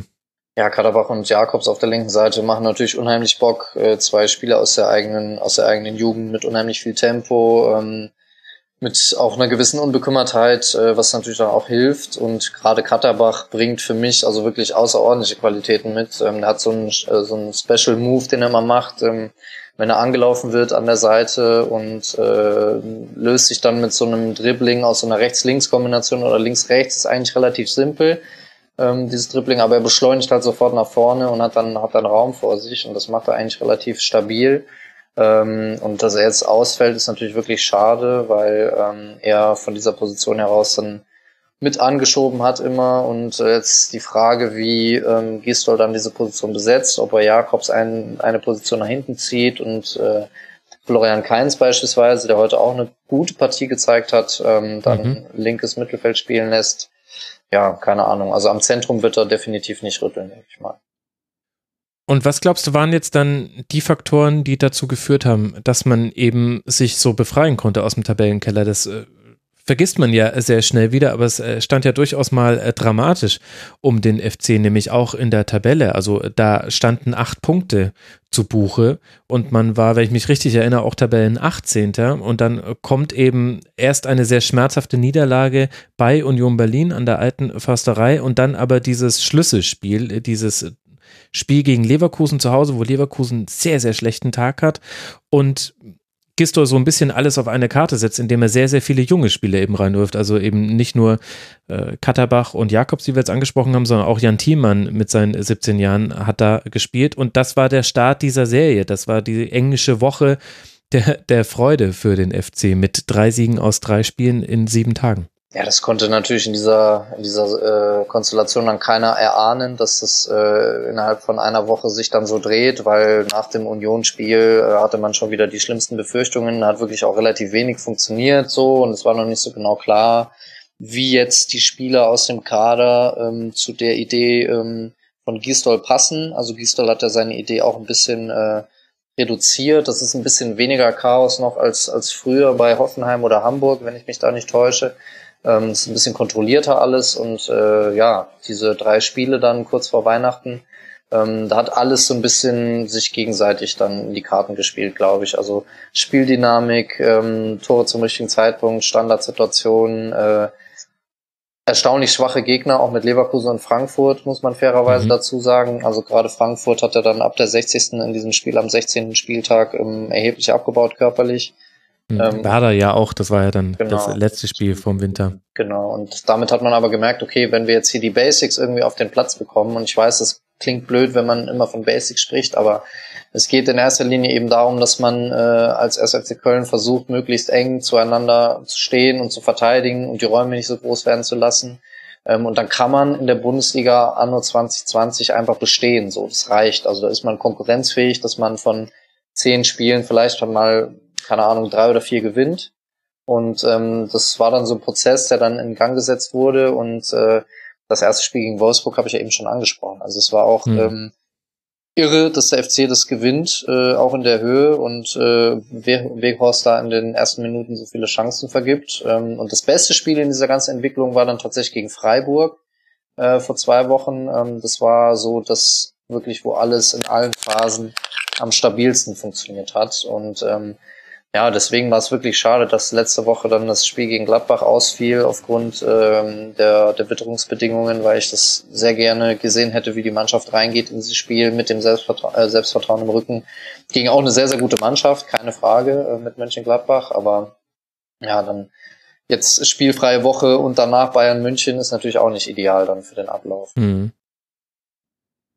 Ich glaube, ich habe das Gefühl, ähm, von dem her, was ich jetzt von Köln gesehen habe, Ähm, Freiburg-Spiel habe ich zum Beispiel auch ein bisschen gesehen, dass sie sehr, sehr abhängig vom Angriffspressing sind. Wenn, solange sie das ins Spiel bringen können, solange sie den Gegner nah am, also weit in der gegnerischen Hälfte, nah am gegnerischen Strafraum möglichst schon attackieren können, da ähm, sind sie ziemlich gut darin, in den richtigen Momenten halt nachzuschieben ins Pressing, mehr Spieler nach vorne zu bringen im richtigen Moment, äh, sind sie sehr unangenehm zu bespielen und und haben halt gute Balleroberungen und können die Angriffe dann relativ häufig auch aus der gegnerischen ähm, Hälfte direkt starten, aber ähm, wenn das halt wie gegen Bayern, sie rücken raus, werden direkt abgewürgt in dem, mit einer Ablage oder einer Verlagerung oder so, oder auch gegen Dortmund, wo sie ähm, nicht so richtig wussten, wie sie Hummels anlaufen sollen, der links und rechts eine Anspielstation haben, das ist im vier zwei drei eins so ein bisschen problematisch, ähm, dann, dann fallen sie ein bisschen zurück und dann verlieren sie das, was sie auszeichnet, das, was sie besonders macht irgendwie und das, was sie effektiv im Spiel hält. Und dann wird das so eine Mittelfeldschlacht eher und in der sehen sie viel schlechter aus, finde ich, als ähm, in den Phasen, in denen sie hoch, wirklich ins hohe Pressing reinkommen. Korrigiere mich, wenn ich falsch liege. Ja, stimmt natürlich, ne? Also das hängt viel davon ab, dass man die Gefahr erstmal weghält vom, vom eigenen Tor und das beginnt eben dann damit, dass man jetzt ein bisschen kontrollierter attackiert, so. Also unter Bayer Leverkusen war das ja noch ein bisschen extremer auch und das hat teilweise ganz gut funktioniert, aber teilweise dann eben auch genau diese Problemstellen aufgezeigt, weil also Tschichos und, und Bornau haben sich jetzt in der in der Endverteidigung stabilisiert, so in den letzten Wochen, aber das war halt vorher wirklich immer problematisch, ne? Also unheimlich viele Elfmeter irgendwie weggegeben, ähm, wirklich einfachste Gegentore dann hergeschenkt äh, im sechzehner und das ist natürlich gut, wenn man es so unterbinden kann, dass man gar nicht erst zulässt, dass der Gegner so einfach in den sechzehner kommt. Aber das ist wirklich jetzt aktuell noch ja, relativ inkonstant. Und das klappt eben an guten Tagen wirklich vernünftig, so, aber gegen Mannschaften, die dann eben eine größere Qualität mitbringen, jetzt Hummels als Aufbauspieler oder heute eben die Bayern, mhm. dann geht's auch schnell dahin. So, von daher bin ich da ähm, jetzt noch sehr zurückhaltend, was so die, die Aussichten angeht. Ähm, Es ist mehr, als ich erwartet hatte zu dem jetzigen Zeitpunkt, punktemäßig, aber es muss sich dann eben erstmal stabilisieren und äh, ja, es wird hinter dem ersten F C Köln immer irgendjemand punkten, dass es noch lange nicht ausgestanden ist, das ganze Thema Abstiegskampf. Welche Rolle spielt denn Marc Uth bei den, wenn wir jetzt einfach mal die zwei Phasen uns angucken? Zum einen die mit Ball, da hat er jetzt zwei Tore, zwei Assists in vier Spielen für den F C gesammelt. Und aber jetzt aber auch gerade das, worüber ihr gesprochen habt, nämlich das Pressing. Also in meiner Wahrnehmung ist er nicht immer auf einer Höhe mit Cordoba, sondern ein bisschen versetzt dahinter, kümmert sich dann mhm. in normalen Spielen, wenn wir jetzt mal heute ausklammern, um den Aufbauspieler ähm, äh, des Gegners. Ähm, das war gegen, gegen Freiburg so, das war ähm, auch gegen, gegen Wolfsburg so. Äh, und das macht er, macht er ganz gut so. Das ist jetzt, glaube ich, nicht seine Lieblingsdisziplin, aber ähm, seine Stärken kommen dann eben zu tra- zum Tragen, wenn er den Ball erhält, irgendwie in einem vernünftigen Raum und aufdrehen kann Richtung Tor. Und das ist genau ein Spielertyp, der dem F C so ein bisschen fehlte. Ähm, also Louis Schaub war im Kader, ist jetzt aus bestimmten Gründen nicht mehr im Kader, aber äh, das, das brauchst du eben einfach so für den Übergang, weil nur mit langen Bällen auf Cordoba kannst du es nicht regeln, und da bringt er eben ähm, das Tempo mit, auch die Passqualität äh, meistens, und ähm, ja, dann ist er jetzt in kurzer Zeit schon ein wichtiger Faktor geworden im Offensivspiel auch. Also Defensivspiel, äh, ja, ist äh, für ihn dann natürlich auch eine Herausforderung, weil er schon Wege gehen muss auch, also lange Wege, mhm. und ähm, mhm. ja, ist äh, dann ihm auch anzurechnen, also hoch anzurechnen, wenn er als Offensivspieler diese Aufgabe, Aufgabe zumindest zu, zufriedenstellend erfüllt. Ich habe das Gefühl, dass diese Gisdol-Spielweise ihm sehr liegt, beziehungsweise er dieser Spielweise sehr weiterhilft, weil er so ein, es ist ja gar nicht so einfach, Uth zu beschreiben als Spielertyp, weil er so ein bisschen sehr anpassungsfähig, vielfältig ist irgendwie und halt viel darüber kommt, dass er im richtigen Moment die richtige Sache macht, würde ich sagen. Und ähm, dieses, ähm, das, das Kölner Offensivspiel kommt krass über Vorwärtsbewegungen, finde ich. Also generell, Gisdols Spielweise ist so sehr, er will, ich habe das Gefühl, er mag es einfach gerne, wenn Spieler nach vorne rennen teilweise. ähm, also, also das Pressing basiert viel darauf, dass halt in dem Moment, wo man irgendwie Druck erzeugt, dass da von hinten nachgeschoben wird, und auch das mhm. Offensivspiel, wenn der Ball einmal auf einer Offensivposition ist, dann, dass dann da Läufe äh, vorne reinkommen. Das wirkt teilweise ein bisschen unorganisiert äh, und irgendwie, äh, ja, du hast vorhin schon gesagt, früher war te- teilweise sehr chaotisch, jetzt ist es immer noch ein bisschen das, dass ähm, du halt sehr viele Bewegungen hast einfach äh, gegen die, gegen die letzten beiden Linien vom Gegner. Und ähm, mit so viel Bewegungen ist es relativ schwierig, sich zu orientieren und ähm, ausreichend schnell die richtigen Entscheidungen zu finden und dann auch in Positionen reinzukommen, wo du erstens einen Ball bekommen kannst, zweitens aber auch Anspielstationen danach findest.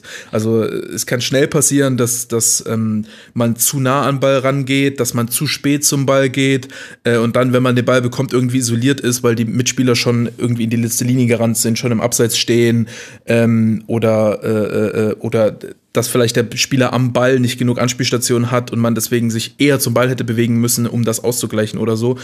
Und Uth ist da, hat da gutes Talent dafür, das so ein bisschen auszugleichen und, und, und, und äh, gute Orientierung, vor allem Richtung Tor. Äh, sieht sehr schnell Passoptionen äh, in, in Richtung Tor und ähm, hat, ja, hat einfach insgesamt ein gutes, ein gutes Timing äh, sich In, in der Bewegung in den letzten beiden Linien.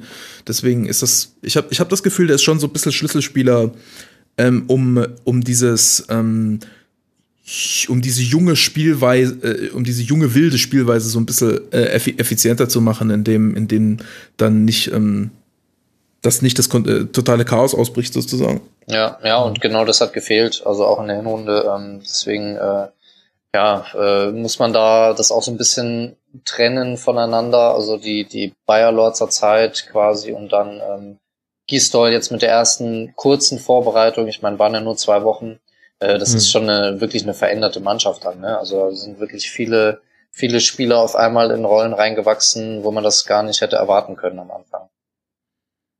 Was ja ganz gut aber die Perspektive ja darauf lenkt. Also bald hat ja Markus Gisdol sein Soll erfüllt. Also Achim Bayer-Lorzer hat dreizehn Spiele für den F C gecoacht. Markus Gisdol ist aktuell bei zehn Spielen. Das heißt, er hat ihn, er hat ihn bald eingeholt. Und wenn ich mir einfach nur die Kennzahlen angucke, natürlich hat Achim Bayerlotzer wesentlich häufiger verloren. Neun Niederlagen in dreizehn Spielen, achtzehn zu einunddreißig Tore. Und die einunddreißig, das ist der große Unterschied. Markus Gisdol in zehn Spielen, fünf Siege und nur vier Niederlagen, damit ein Unentschieden. Auch achtzehn Tore erzielt, aber eben nur neunzehn Tore kassiert. Das ist jetzt ein bisschen ungerecht, das so nebeneinander zu stellen, weil unterschiedliche Saisonphasen, unterschiedliche Umstände, Achim Bayerlotzer hatte auch noch ein bisschen mehr V A R-Pech und so weiter und so fort. Aber diese zwölf Tore weniger fallen dann doch auf, auch wenn da jetzt noch drei Spiele zu spielen sind für Markus Gisdol in dieser Rechnung.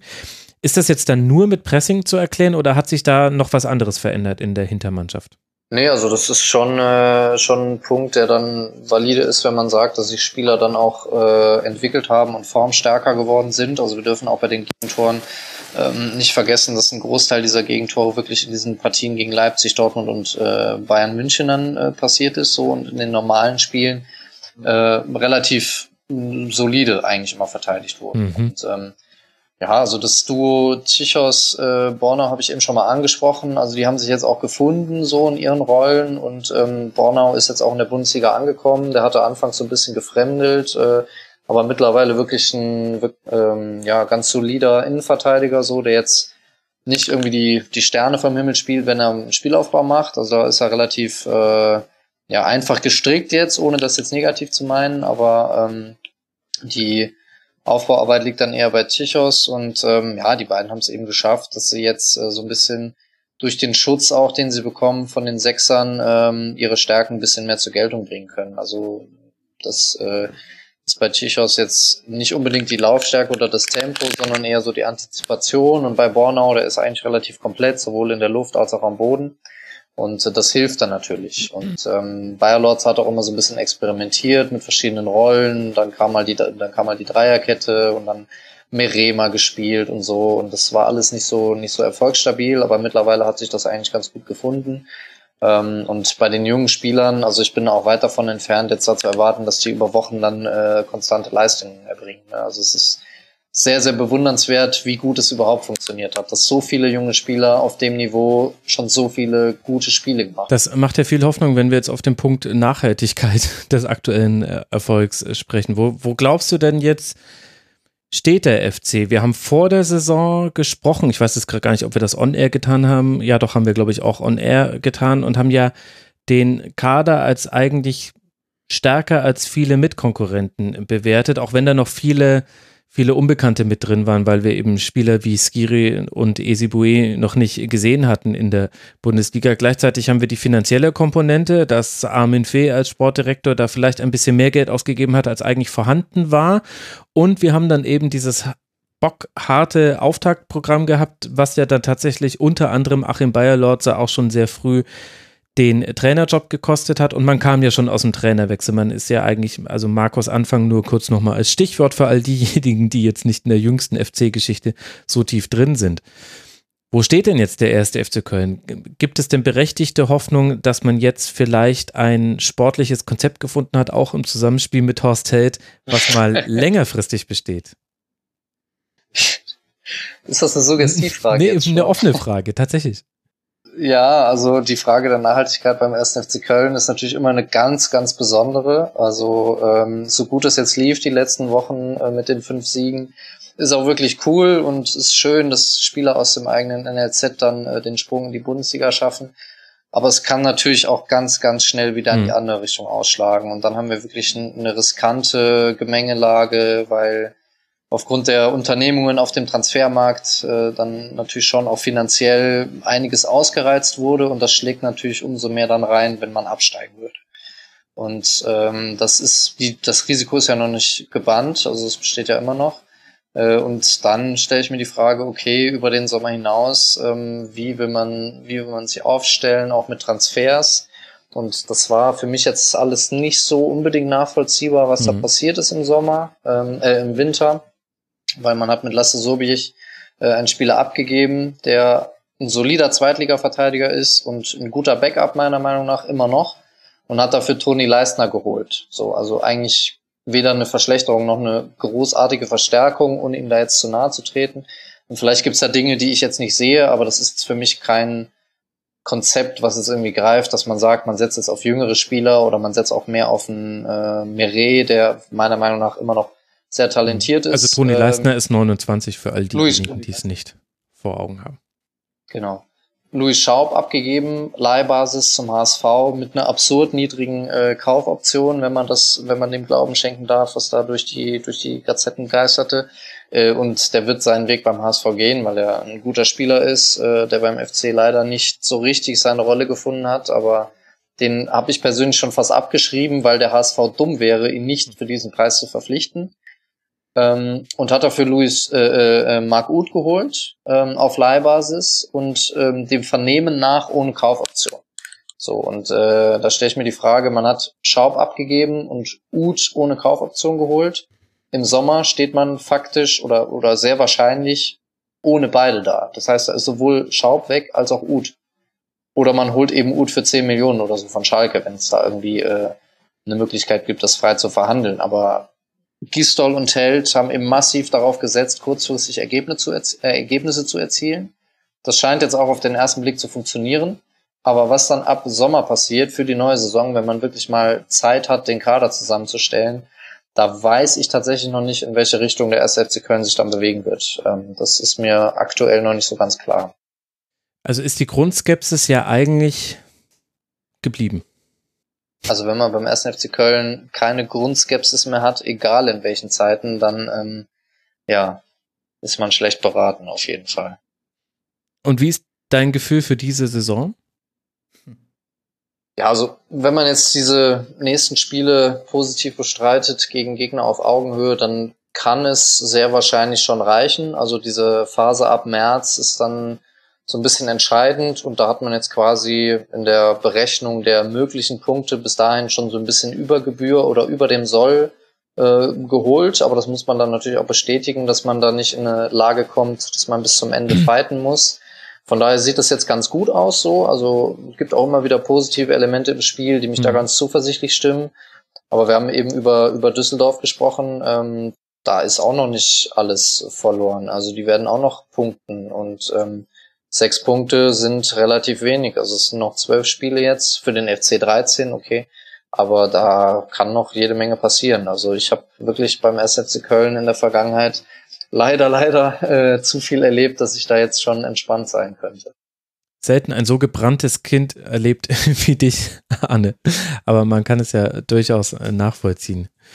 Aber interessant, was da in dieser Saison schon wieder passiert ist und dementsprechend bin ich auch überhaupt nicht unglücklich, dass wir jetzt diesen F C Schwerpunkt gelegt haben, der wäre ansonsten gekommen in dieser wichtigen Phase, aber jetzt haben wir halt auf diese wichtige Phase vorausgeblickt, das ist ja auch mal ganz interessant. Es geht jetzt dann eben direkt erstmal nach Berlin zur Hertha und der F C Bayern, über den wir ja auch gesprochen haben, spielt jetzt zu Hause gegen den S C Paderborn, bevor man dann nach London zu Chelsea reist und dann in Hoffenheim antritt. Das sind die nächsten Partien dieser beiden Mannschaften. Drei Partien haben wir noch, die wir besprechen wollen und die erste davon fand am Freitagabend statt und das war eine ganz schöne Abreibung für Eintracht Frankfurt. Mit null zu vier unterliegt die S G E in Dortmund und gibt dabei nur einen Schuss ab. Timothy Chandler für all diejenigen, die es interessiert. Bei Dortmund machen die vier Torjäger Sancho, Haaland, Guerrero und natürlich Lukas Piszczek die Tore zu dem vier zu null Endstand. Über den B V B können wir gleich ein bisschen sprechen, aber lasst mal mit Eintracht Frankfurt anfangen. Martin, warum lief denn für die das Spiel so schlecht? Ähm, naja, da hat es, äh, die Favre-Sache hat gegriffen, dass er nicht so viel presst, sehr, sehr, dass man sehr, sehr kompakt ist, Gegner ein bisschen spielen lässt, gerade mit dem ähm, frühen Führungstor dann im Rücken, ne? Ähm, da hat sich Frankfurt wahrscheinlich ein bisschen da unter Druck gesetzt gefühlt, ähm, da auch was zu machen und haben dann einfach viel zu oft äh, in Situationen in, in den Dortmunder Block reingespielt, wo, der, wo die Anspielstation eigentlich keine Option mhm. weiter, zum Weiterspielen hatte. Häufig so als Innenverteidiger dribbelt so nach vorne, versucht und sieht dann irgendeinen Spieler zwischen den Linien, spielt ihn an und er ist von vier Gegenspielern umgeben, kann da nichts machen. Ähm, nicht äh, tief genug in der Orientierung, dann die Verteidiger und nicht genug Bewegung gegen die letzte Linie. ähm, und auch nie, nicht häufig, nicht geduldig genug die Seite gewechselt. Das ist ja das, das Grundproblem, was Dortmund eigentlich hat, dass sie einfach, wenn der Gegner einfach ewig lange von links nach rechts spielt und einfach nur den Ball hält, dann, dann kommen sie nicht in diese äh, in den Ballbesitz rein und müssen immer weiter zurückfallen. Und das hat äh, die Eintracht halt nicht gut gemacht, haben zu oft zwischen die Linien gespielt und haben dann üble Konter gefressen, wo sie teilweise dann Spieler Bälle verlieren und direkt drei, vier Dortmunder um den Ball drumherum sind, ähm, dann irgendwie ein Frankfurter noch rausrückt ins Gegenpressing, sofort um, umspielt wird, gnadenlose Unterzahl, und du hast Dortmunder Maschine am Rennen nach vorne. Ähm, ja, das war in gewisser Hinsicht dann ein bisschen naiv von, von der Eintracht. Ich weiß nicht, ob sie gedacht haben, dass es, dass es ein defensiveres Spiel wird, dass sie mehr auf Konter gehen können, dass sie weniger vom Ball haben werden, aber ähm, ja, auf jeden Fall dann, wenn sie, wenn sie den Ball hatten und Dortmund sie spielen lassen hat, dann äh, da sahen sie nicht gut aus.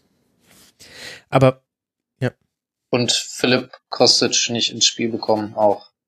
Ja, gegen fünf vier eins ist er, das kommt halt noch dazu, wenn Dortmund dieses drei vier drei dann äh, defensiver auslegt, wird es ein fünf vier eins, und in einem fünf vier eins über die Flügel zu kommen, ist halt äh, quasi unmöglich. Das sind halt einfach so viele Gegner, die da in diese, an, an die Seite verteidigen können.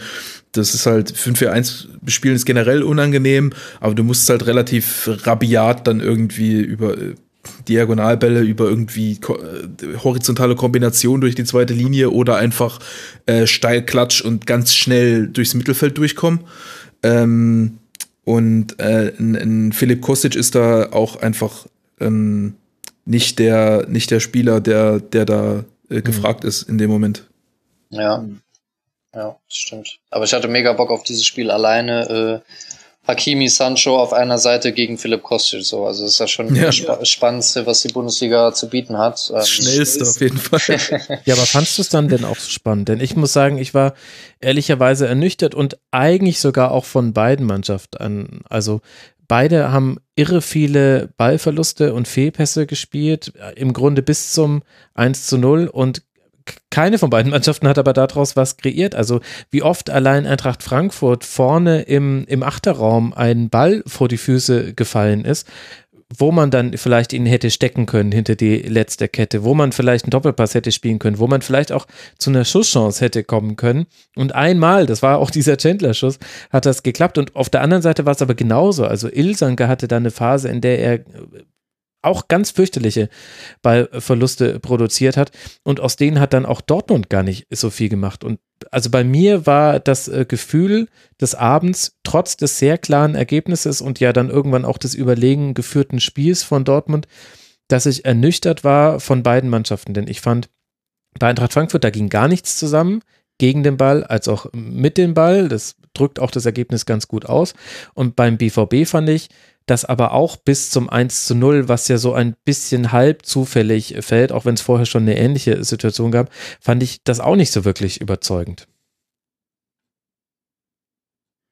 Naja, das ist halt so, wie man, ich fand, es war halt ein typisches B V B-Spiel mit einem Gegner, der Dortmund in die Karten spielt, oder zumindest dann ab dem eins zu null in die Karten spielt. Ja klar, ab dann haben sie es gekontert, haben tief gewartet ja. und dann umgeschaltet. Das können sie ja auch sehr, sehr gut in der Liga. Ja, bis dahin hatten sie dann auch die üblichen Probleme, die sie haben. Ist natürlich auch, Frankfurt ist natürlich auch einfach fantastisch besetzt für die, für diese Spielweise, also für, für, für eine defensive, umschaltorientierte Spielweise. Also ähm, Ilsanka ist Abräumer vor dem Herrn, Rode auch einfach äh, wahnsinnig antrittsstark gegen den Ball, unangenehm zu bespielen, und dann Chandler und Kostic, ähm, die halt äh, nicht nur die die Athletik mitbringen, sondern auch die die defensive Laufbereitschaft.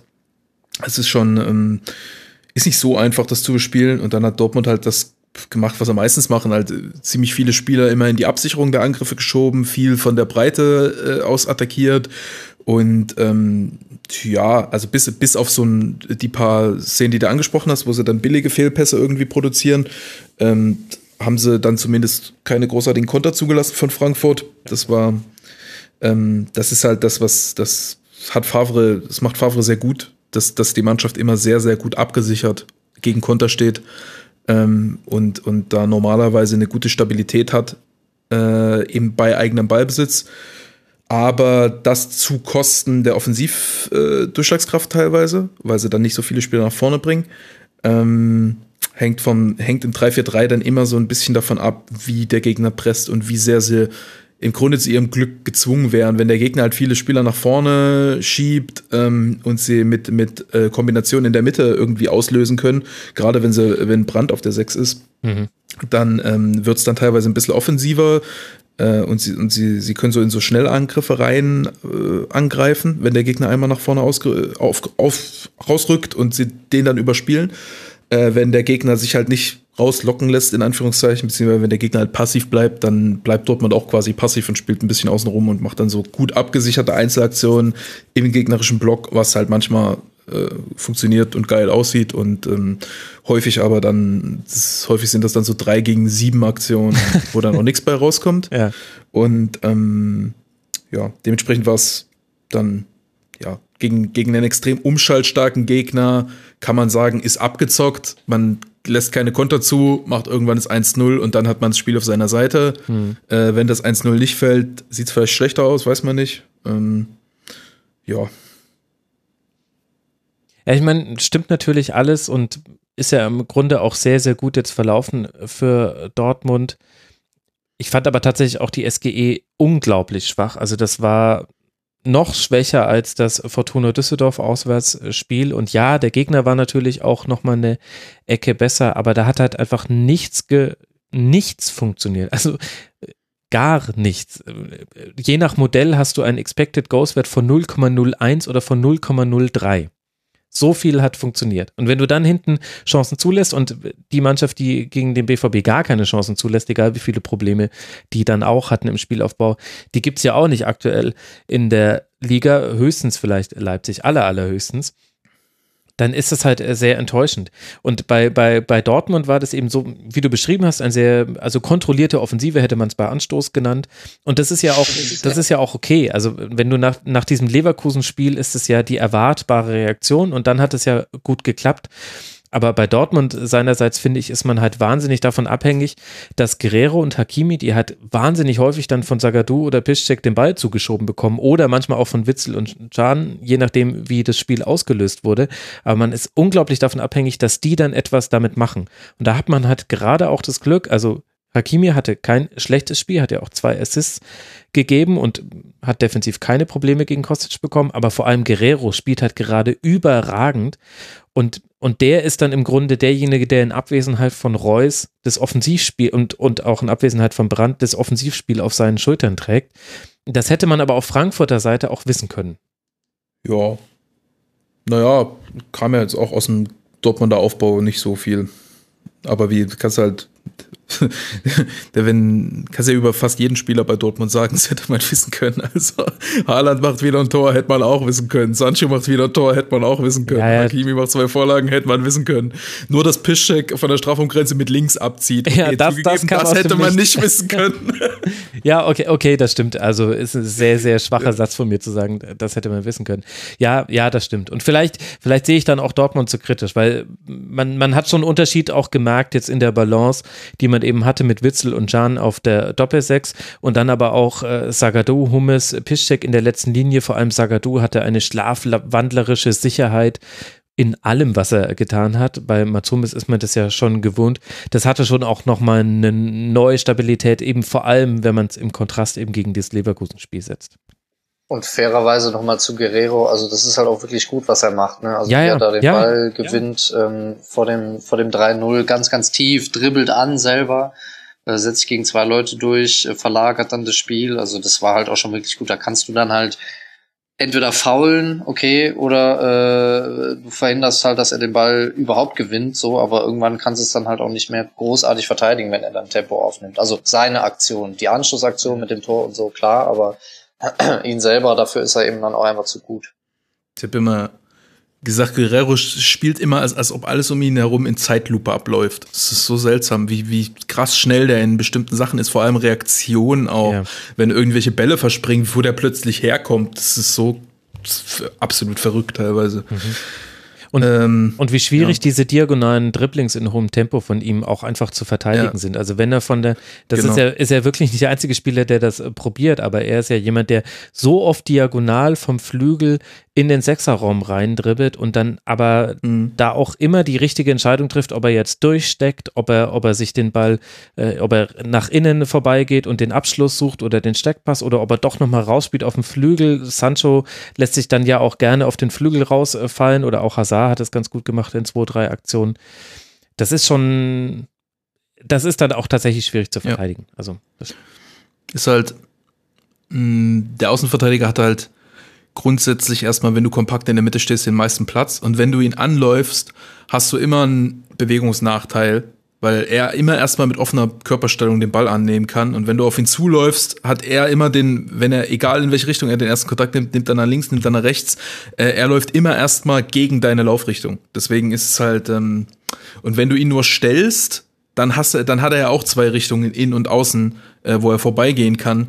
Deswegen kannst du ihn in der Position nicht sehr, sehr schwierig stellen, weil du, weil du ja so tief im Feld, also der Außenverteidiger ist ein bisschen weiter weg von, von deiner Absicherung, deswegen hast du nicht so viel äh, Ab- Unterstützung von hinten, wie wenn du gegen einen Winger verteidigst. Also in, das ist halt der Punkt, der äh, normalerweise isoliert wird im Pressing, Außenverteidigerposition, weil sie so weit weg von allem anderen ist, aber umgekehrt dann auch, wenn da einer steht, der in die Mitte, der in die Mitte dribbeln kann und aber auch den, die, die Seite lang dribbeln kann, ist es auch am schwierigsten, gegen den irgendwie zu doppeln oder so. Deswegen ähm, ja. äh, halt eine, eine super Waffe generell im Fußball, dann mit den, mit den Außenverteidigern einfach nach innen zu ziehen. Das ist auch ein, äh, also ist auch für mich so ein Standard-Coaching-Punkt für Außenverteidiger immer, okay, Körperstellung erstmal zur Seite öffnen, dass du dem Gegenspieler zeigst, du, du kannst Longline spielen und wenn du siehst, er macht lange Linie zu, dann ziehst du einfach in die Mitte. Das ist, äh, das ist, äh, Guerrero ist halt nochmal unglaublich gut darin, das zu machen, aber generell ist das auch einfach ein taktisches Mittel, was sauschwer zu verteidigen ist. Mhm. Man, man könnte fast sagen, äh, Guerrero ist der portugiesische Noah Katterbach. Ja genau, hast du bei Katterbach vorhin auch schon gesagt, dass der das in beide Richtungen gut macht. Ich glaube, das, das wird auf, auch auf Hakimi macht's ja auch und ich glaube, das ist auch was, was es in der Zukunft äh, immer öfter äh, geben wird, was einfach eine, eine sehr, sehr logische Aktion ist, die ähm, glaube ich bis jetzt äh, ich weiß nicht genau, warum es das bis jetzt nicht so viel gab. Aber irgendwie gab es noch nicht so wahnsinnig viele Außenverteidiger, die das viel gemacht haben, aber das wird auf jeden Fall, glaube ich, häufiger. Naja. Ist, ist auch ein Signature-Move von Kimmich, so ein bisschen mhm. zum Beispiel, wenn er Rechtsverteidiger spielt. Naja, ich glaube, weil Außenverteidiger eben häufig das Hinterlaufen machen und das tief rausschieben und du musst halt beidfüßig auch sehr ballsicher sein, weil du den ersten Kontakt meistens noch mit deinem äh, starken äh, Fuß spielst, aber den zweiten solltest du dann eigentlich mit dem anderen spielen, dann ist es nämlich sehr, sehr schwer für den Verteidiger, den Ball zu gewinnen, ohne dich äh, zu foulen. Und meiner Beobachtung nach haben diese Fähigkeit in der Ballfertigkeit jetzt gar nicht alle Bundesligaspieler so, wie man es vielleicht erwarten würde. Hm. Ja, wobei, man, wenn man es vom Timing äh, gut macht, mu- muss man es nicht mit dem ballfernen Fuß machen. Also kann man schon, kann auch ist schon man schon auch vorbei mit also dem ersten. Guerrero, Guerrero und Hakimi machen das ja auch jeweils mit dem, nur mit dem starken Fuß. Ähm, wir, wir tatsächlich, wir Wir haben einen rechtsfüßigen Innen-Außenverteidiger Sechser, den stellen wir manchmal auf Linksverteidiger. Wenn wir wissen, wir wollen dieses Reindribbeln vom Außenverteidiger, wollen wir sehr häufig, dann stellen wir einen Rechtsfuß auf links, damit wir wissen, der kann das, für den ist es halt noch einfacher, aber wir wissen auch, die anderen können das auch. Es ist nur, es ist halt ein zusätzlicher Vorteil, wenn du ballfüßig bist, beziehungsweise invers, ähm, dann bist du halt safe, dann ist es wirklich, dann ist es wirklich super easy, das zu machen. Aber ähm, wenn du das Timing hinbekommst, kriegst du es auch mit dem, mit dem normalen Fuß hin, sozusagen. Okay, jetzt gehen wir schon sehr in die Details rein. Ich würde sagen, wir gucken uns doch einfach an, wie Borussia Dortmund das jetzt dann im Heimspiel gegen Paris Saint-Germain löst, bevor man dann auswärts beim S V Werder Bremen antritt. Für die Eintracht aus Frankfurt geht es jetzt weiter mit zwei Heimspielen, zu Hause gegen Salzburg in der Europa League und dann gegen den ersten F C Union Berlin. Borussia Dortmund liegt nach diesem Spieltag auf Tabellenplatz drei mit vier Punkten Rückstand auf eins und die Eintracht aus Frankfurt liegt auf Tabellenplatz zehn, hat acht Acht Punkte nach oben zu Schalke null vier und hat elf Punkte Vorsprung auf den Relegationsplatz. Das aber eher so der Form halber noch mitgesagt. Dann kommen wir zum vorletzten Spiel dieser Schlusskonferenz und beschäftigen uns mit Augsburg und dem S C Freiburg. Jetzt kommen noch zwei Partien, die vom Sehgenuss her unter dem lagen, was man bisher so hier besprechen konnte in dieser Schlusskonferenz. Es ist am Ende ein eins zu eins. Arne, von diesen beiden Mannschaften, was hast du aus diesem Spiel mitgenommen? Einen ganz guten S C Freiburg tatsächlich, also sowohl mit Ball als auch gegen den Ball relativ vernünftig. Ich habe jetzt das Spiel auch nicht komplett über neunzig Minuten gesehen, aber mein Eindruck war so aus den Szenen, die ich da mir äh, habe zu Gemüte führen können, dass Freiburg ähm, die bessere Mannschaft war. Also das ja. äh, geben ja. auch die Statistiken so ein bisschen her. Und ähm, ja, also die Problematik beim äh, F C Augsburg scheint sich ja so ein bisschen zu bestätigen, dass man Ähm, nicht so richtig weiß, wie man jetzt, äh, wie man jetzt tatsächlich zum Erfolg kommen will, wie man, wie man nach vorne spielen will, abgesehen von isolierten Aktionen wie das Tor beispielsweise, ähm, was ja eine Halbfeldflanke ist, die Robin Koch eigentlich verteidigen muss. So und ähm, sonst, äh, ja, ähm, habe ich da jetzt relativ wenig gesehen, was mich begeistert hat, ähm, obwohl ja Freiburg da in der Herangehensweise dann schon relativ gut unterwegs war und das Spiel dann eigentlich auch hätte gewinnen müssen, aber mhm. ja, das spielte dann keine Rolle. Ich fand es gar nicht so schlecht, ehrlich gesagt. Ähm, also ich fand, dass ähm, Augsburg spielt dieses vier vier zwei Pressing. Ich bin absolut kein Fan von vier vier zwei, bei, bei Ballbesitz schon mal gar nicht, aber im, im Pressing auch nicht so besonders, weil du den einfach die Schnittstelle hinter den Stürmern so schlecht zukriegst. Und ähm, äh, dementsprechend, wenn Stürmer einen Sechser abdeckt, dann hast du immer einen Innenverteidiger offen, auch für Rückpässe. Und ähm, wenn äh, du den Sechser halt offen lässt, ist der Sechser offen oder einer deiner Sechser muss raus und dann ist Halbraum offen zwischen Linien. Hm. Deswegen kein großer Freund davon, aber das haben, das macht Augsburg schon sehr, sehr gut und sehr, sehr diszipliniert, äh, diszipliniert dass sie immer wieder dann auch einen, einen, einen äh, Flügelspieler mit in die vordere Linie mit reinschieben, dass sie dann drei vorne haben, dass da dahinter der Außenverteidiger rausrückt, dass wenn der Gegner irgendwie versucht, im Halbraum an den Stürmern vorbeizuspielen, dass dann da ein, ein Sechser mit rausspringt und äh, halten eine sehr, sehr gute Kompaktheit und vor allem das Hauptproblem im vier vier zwei ist, man kann relativ leicht verlagert werden ähm, und sie reagieren darauf halt super diszipliniert. Also wenn da einmal eine Verlagerung kommt oder auch ein Diagonalball vielleicht, ähm, dann, dann kommen sie sehr, sehr schnell in ihre Formation zurück und bleiben auch bleiben beim Verschieben und auch beim Zurückfallen immer sehr kompakt. Deswegen war das, äh, das war eigentlich ein schönes Bilderbuch vier vier zwei von Augsburg, was dann normalerweise ist vier vier zwei immer in meinen Augen nicht so schwierig zu bespielen, aber wenn es dann so sauber gespielt wird, wo immer wieder sehr, sehr gut nachgeschoben wird in den Ketten, immer sehr, sehr gut rausgesprungen und auch dann hinter dem Rausspringen gute Positionen gefunden werden und so, dann ist es schon äh, schwierig zu bespielen. Äh, und dann hat es umgekehrt, aber Freiburg auch nicht so schlecht gemacht, haben immer wieder äh, dann diese, diese, die, diese Halbposition dann gefunden, von denen, von denen das von denen man das vier vier zwei gut unter Druck setzen kann. Mhm. Ähm, ich glaube, Hauptproblem war dann so ein bisschen die Besetzung der Mitte. Sie sind immer, haben immer mal wieder Spieler in die Mitte fallen lassen. War jetzt nicht so, dass sie da gar keine Präsenz hatten, aber so die Abstände zwischen den Spielern und ähm, die, die ersten Aktionen in die Mitte waren nicht so gut. Also die generell waren hatten viele Bewegungen und viele Verbindungen innerhalb der Offensive und innerhalb der Defensive, aber so die Anbindung im Mittelfeld war ein bisschen das Problem, auch weil häufig ist der Sechser zurückgefallen. Und da wurde dann, das ist dann manchmal so ein bisschen das Problem, dass der eine Sechser, der dann so bleibt, das wird dann zu breit, der eine Sechser wird isoliert und wie man dann die anderen Positionen um den Sechser herum besetzt, kann dann ein bisschen problematisch werden. So war es auch in dem Spiel, so dass Freiburg dann nicht so häufig kontrolliert in den Augsburger Block reingekommen ist, sondern häufiger mit Diagonalbällen oder Langbällen irgendwie versucht hat, da ein bisschen Druck auf die letzte Linie zu machen. Mhm. Ähm, Das war so das, was mich ein bisschen gestört hat an dem Spiel. Aber insgesamt fand ich es gar nicht so äh, schlecht anzusehen. Es war so ein bisschen, äh, bisschen Lehrmaterial, wie man vier vier zwei spielt und auch so ein bisschen Lehrmaterial, wie man dagegen spielt. Ähm, äh, und insgesamt einfach eine, sehr, eine ziemlich hohe Intensität auch im Spiel. Also fand ich nicht so schlecht. Ich fand es auch nicht schlecht. Also man konnte es sehr gut angucken.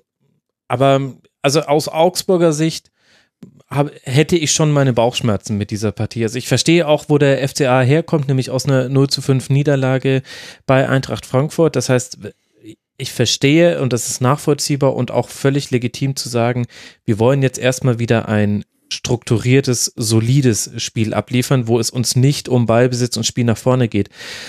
Aber ein Heimspiel mit siebenundzwanzig Prozent Ballbesitz und einer Passquote von zweiundsechzig Prozent kannst du so machen, habe ich aber gewisse Bedenken mit. Und dann fand ich, dass Freiburg das sehr gut gelöst hat. Freiburg seinerseits ist ja jetzt auch nicht gerade in der Hochphase, da war es jetzt auch wichtig, dieses Spiel mit einer gewissen Struktur zu bestreiten. Und ich glaube aber, dass halt nur ganz wenig gefehlt hat, dass Freiburg dieses Spiel gewonnen hätte. Und das ist das, was mir auf Augsburger Seite Sorgen machen würde, dass das jetzt, dass Freiburg deutlich überlegen war, nicht nur im Ballbesitz, sondern man hat daraus auch zwanzig zu neun Abschlüsse kreiert. Und nur weil die Klarheit so in den letzten, im letzten Angriffsdrittel, da, da hat so ein bisschen gefehlt, dass das noch deutlicher in gefährliche Positionen hinein auszuspielen. Das war der Grund, warum Freiburg dieses Spiel nicht gewonnen hat. Und das hätte man vielleicht sogar auch nicht nur, also Freiburg hat in dem Spiel eigentlich versucht, alles über den Pass zu lösen, was ja auch ganz gut funktioniert hat. Höfler war im Grunde halt sehr häufig anspielbar, das hast du ja auch gerade schon genannt. Obwohl, obwohl Augsburg das gut gemacht hat im Pressing, hat sich ja Freiburg trotzdem strukturiert nach vorne kombiniert.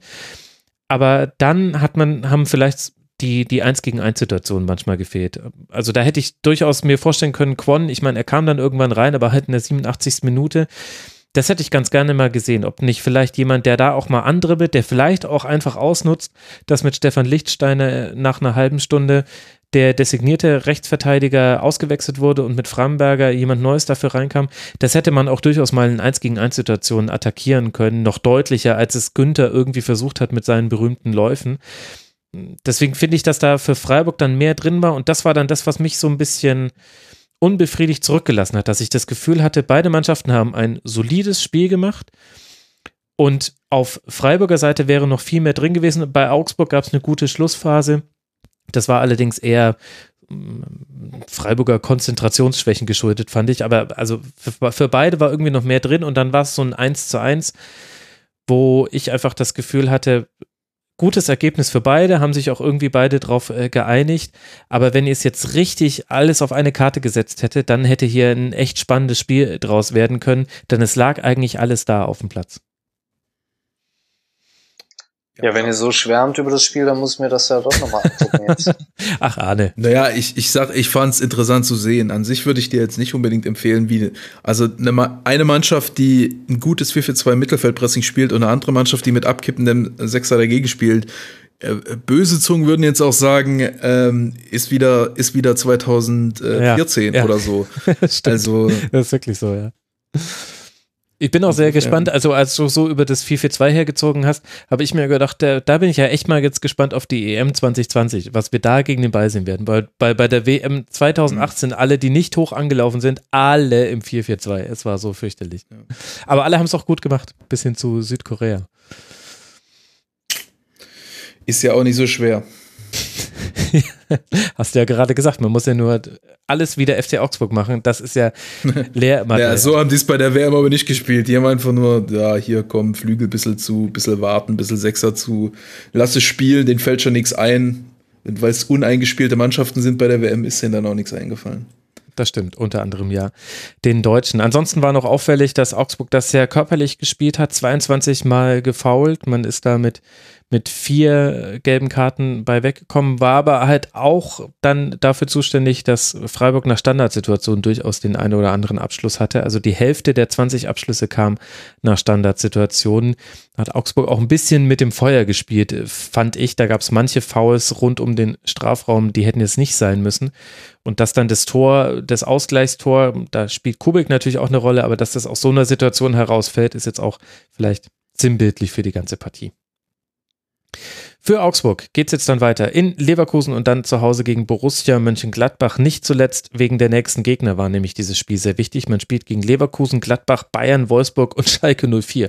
Also mal schön aus dem oberen Tabellenregal kommen die nächsten Gegner des F C A. Wir erinnern uns, in der Hinrunde war ja auch schon das Auftaktprogramm schwierig. Und für den S C aus Freiburg, der jetzt auf Tabellenplatz sieben liegt mit dreiunddreißig Punkten, das heißt drei Punkte Rückstand auf den internationalen Wettbewerb hat, geht es jetzt weiter mit einem Heimspiel gegen Düsseldorf, dann reist man nach Dortmund und dann hat man ein Heimspiel gegen den ersten F C Union Berlin. Und Augsburg liegt auf Tabellenplatz elf, das hatte ich noch nicht gesagt, mit siebenundzwanzig Punkten, zehn Punkte Vorsprung auf den Relegationsplatz. Das ist doch das, was man sehen möchte in Augsburg.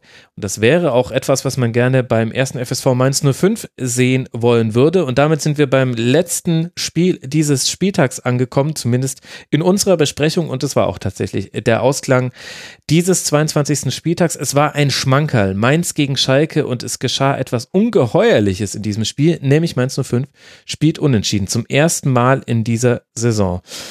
Aus einer guten Partie kann man aus Mainzer Sicht nur einen Punkt mitnehmen, hat in letzter Sekunde aber auch das Glück, dass McKennie eine Ecke in der Nachspielzeit ganz knapp vorbeiköpft. Bevor wir über die etwas kritischere Schalke-Sicht auf dieses Spiel sprechen, was kann man denn als Mainzer mitnehmen, Arne? War das jetzt ein gewonnener Punkt oder waren das zwei verlorene angesichts dessen, wie schlecht Schalke in der Partie war?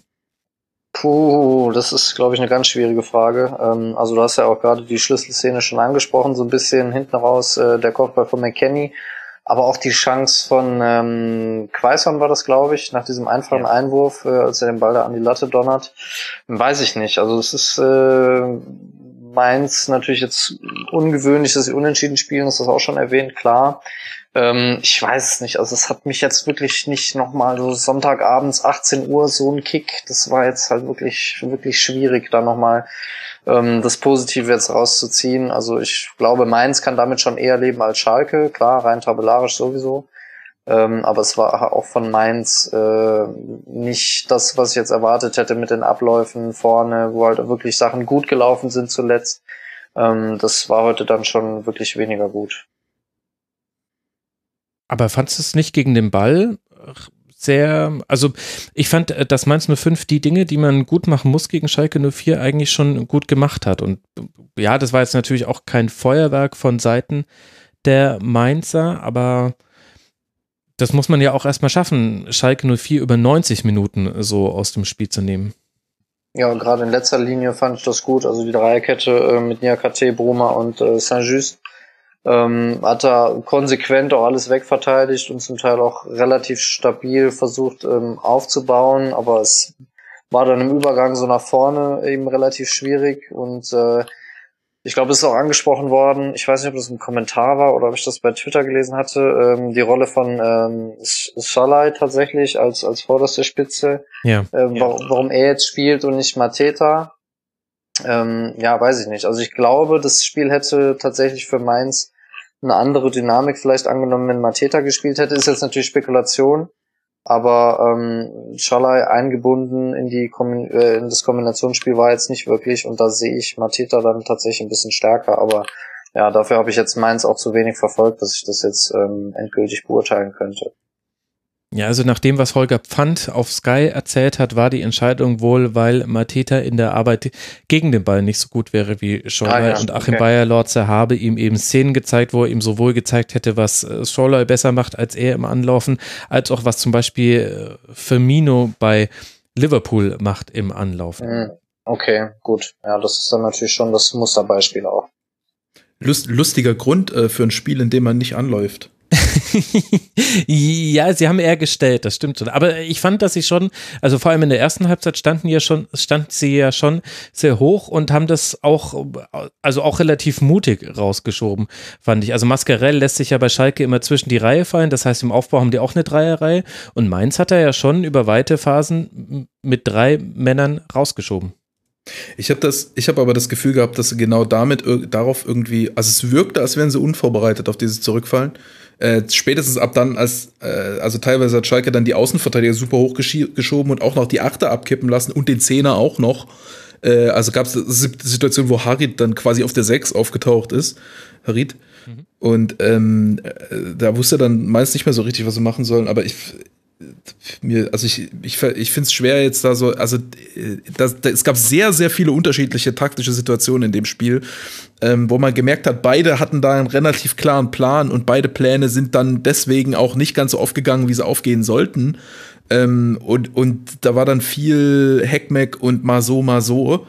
Ähm, ich fand es super unästhetisch zu gucken, ehrlich gesagt, ja, weil es dann so in, in, der, in der Endkonsequenz gab es dann viele Situationen, wo es entweder einen langen Ball ausschlaggebend gab äh, oder halt so und oder sehr, sehr, die, die, die Formation sehr gestreckt wurden, mhm. weil äh, die vordere Linie dann nicht so richtig wusste, wann, wie angreifen und die hintere Linie dann mit irgendwie Läufen malträtiert wurde und dann wurde dazwischen dann viel gemandeckt und dann wurde, es war, es war so chaotisch, es gab so viele, äh, so viele Räume in so unterschiedlichen Zonen, es, es wirkte, also es hatte was sehr Wirres, Unstrukturiertes dann, was gar nicht an den Plänen der Teams lag, sondern daran, dass sich die Pläne, glaube ich, so ein bisschen, äh, dass keiner der beiden Pläne so richtig aufgegangen ist, was zum Ergebnis passt.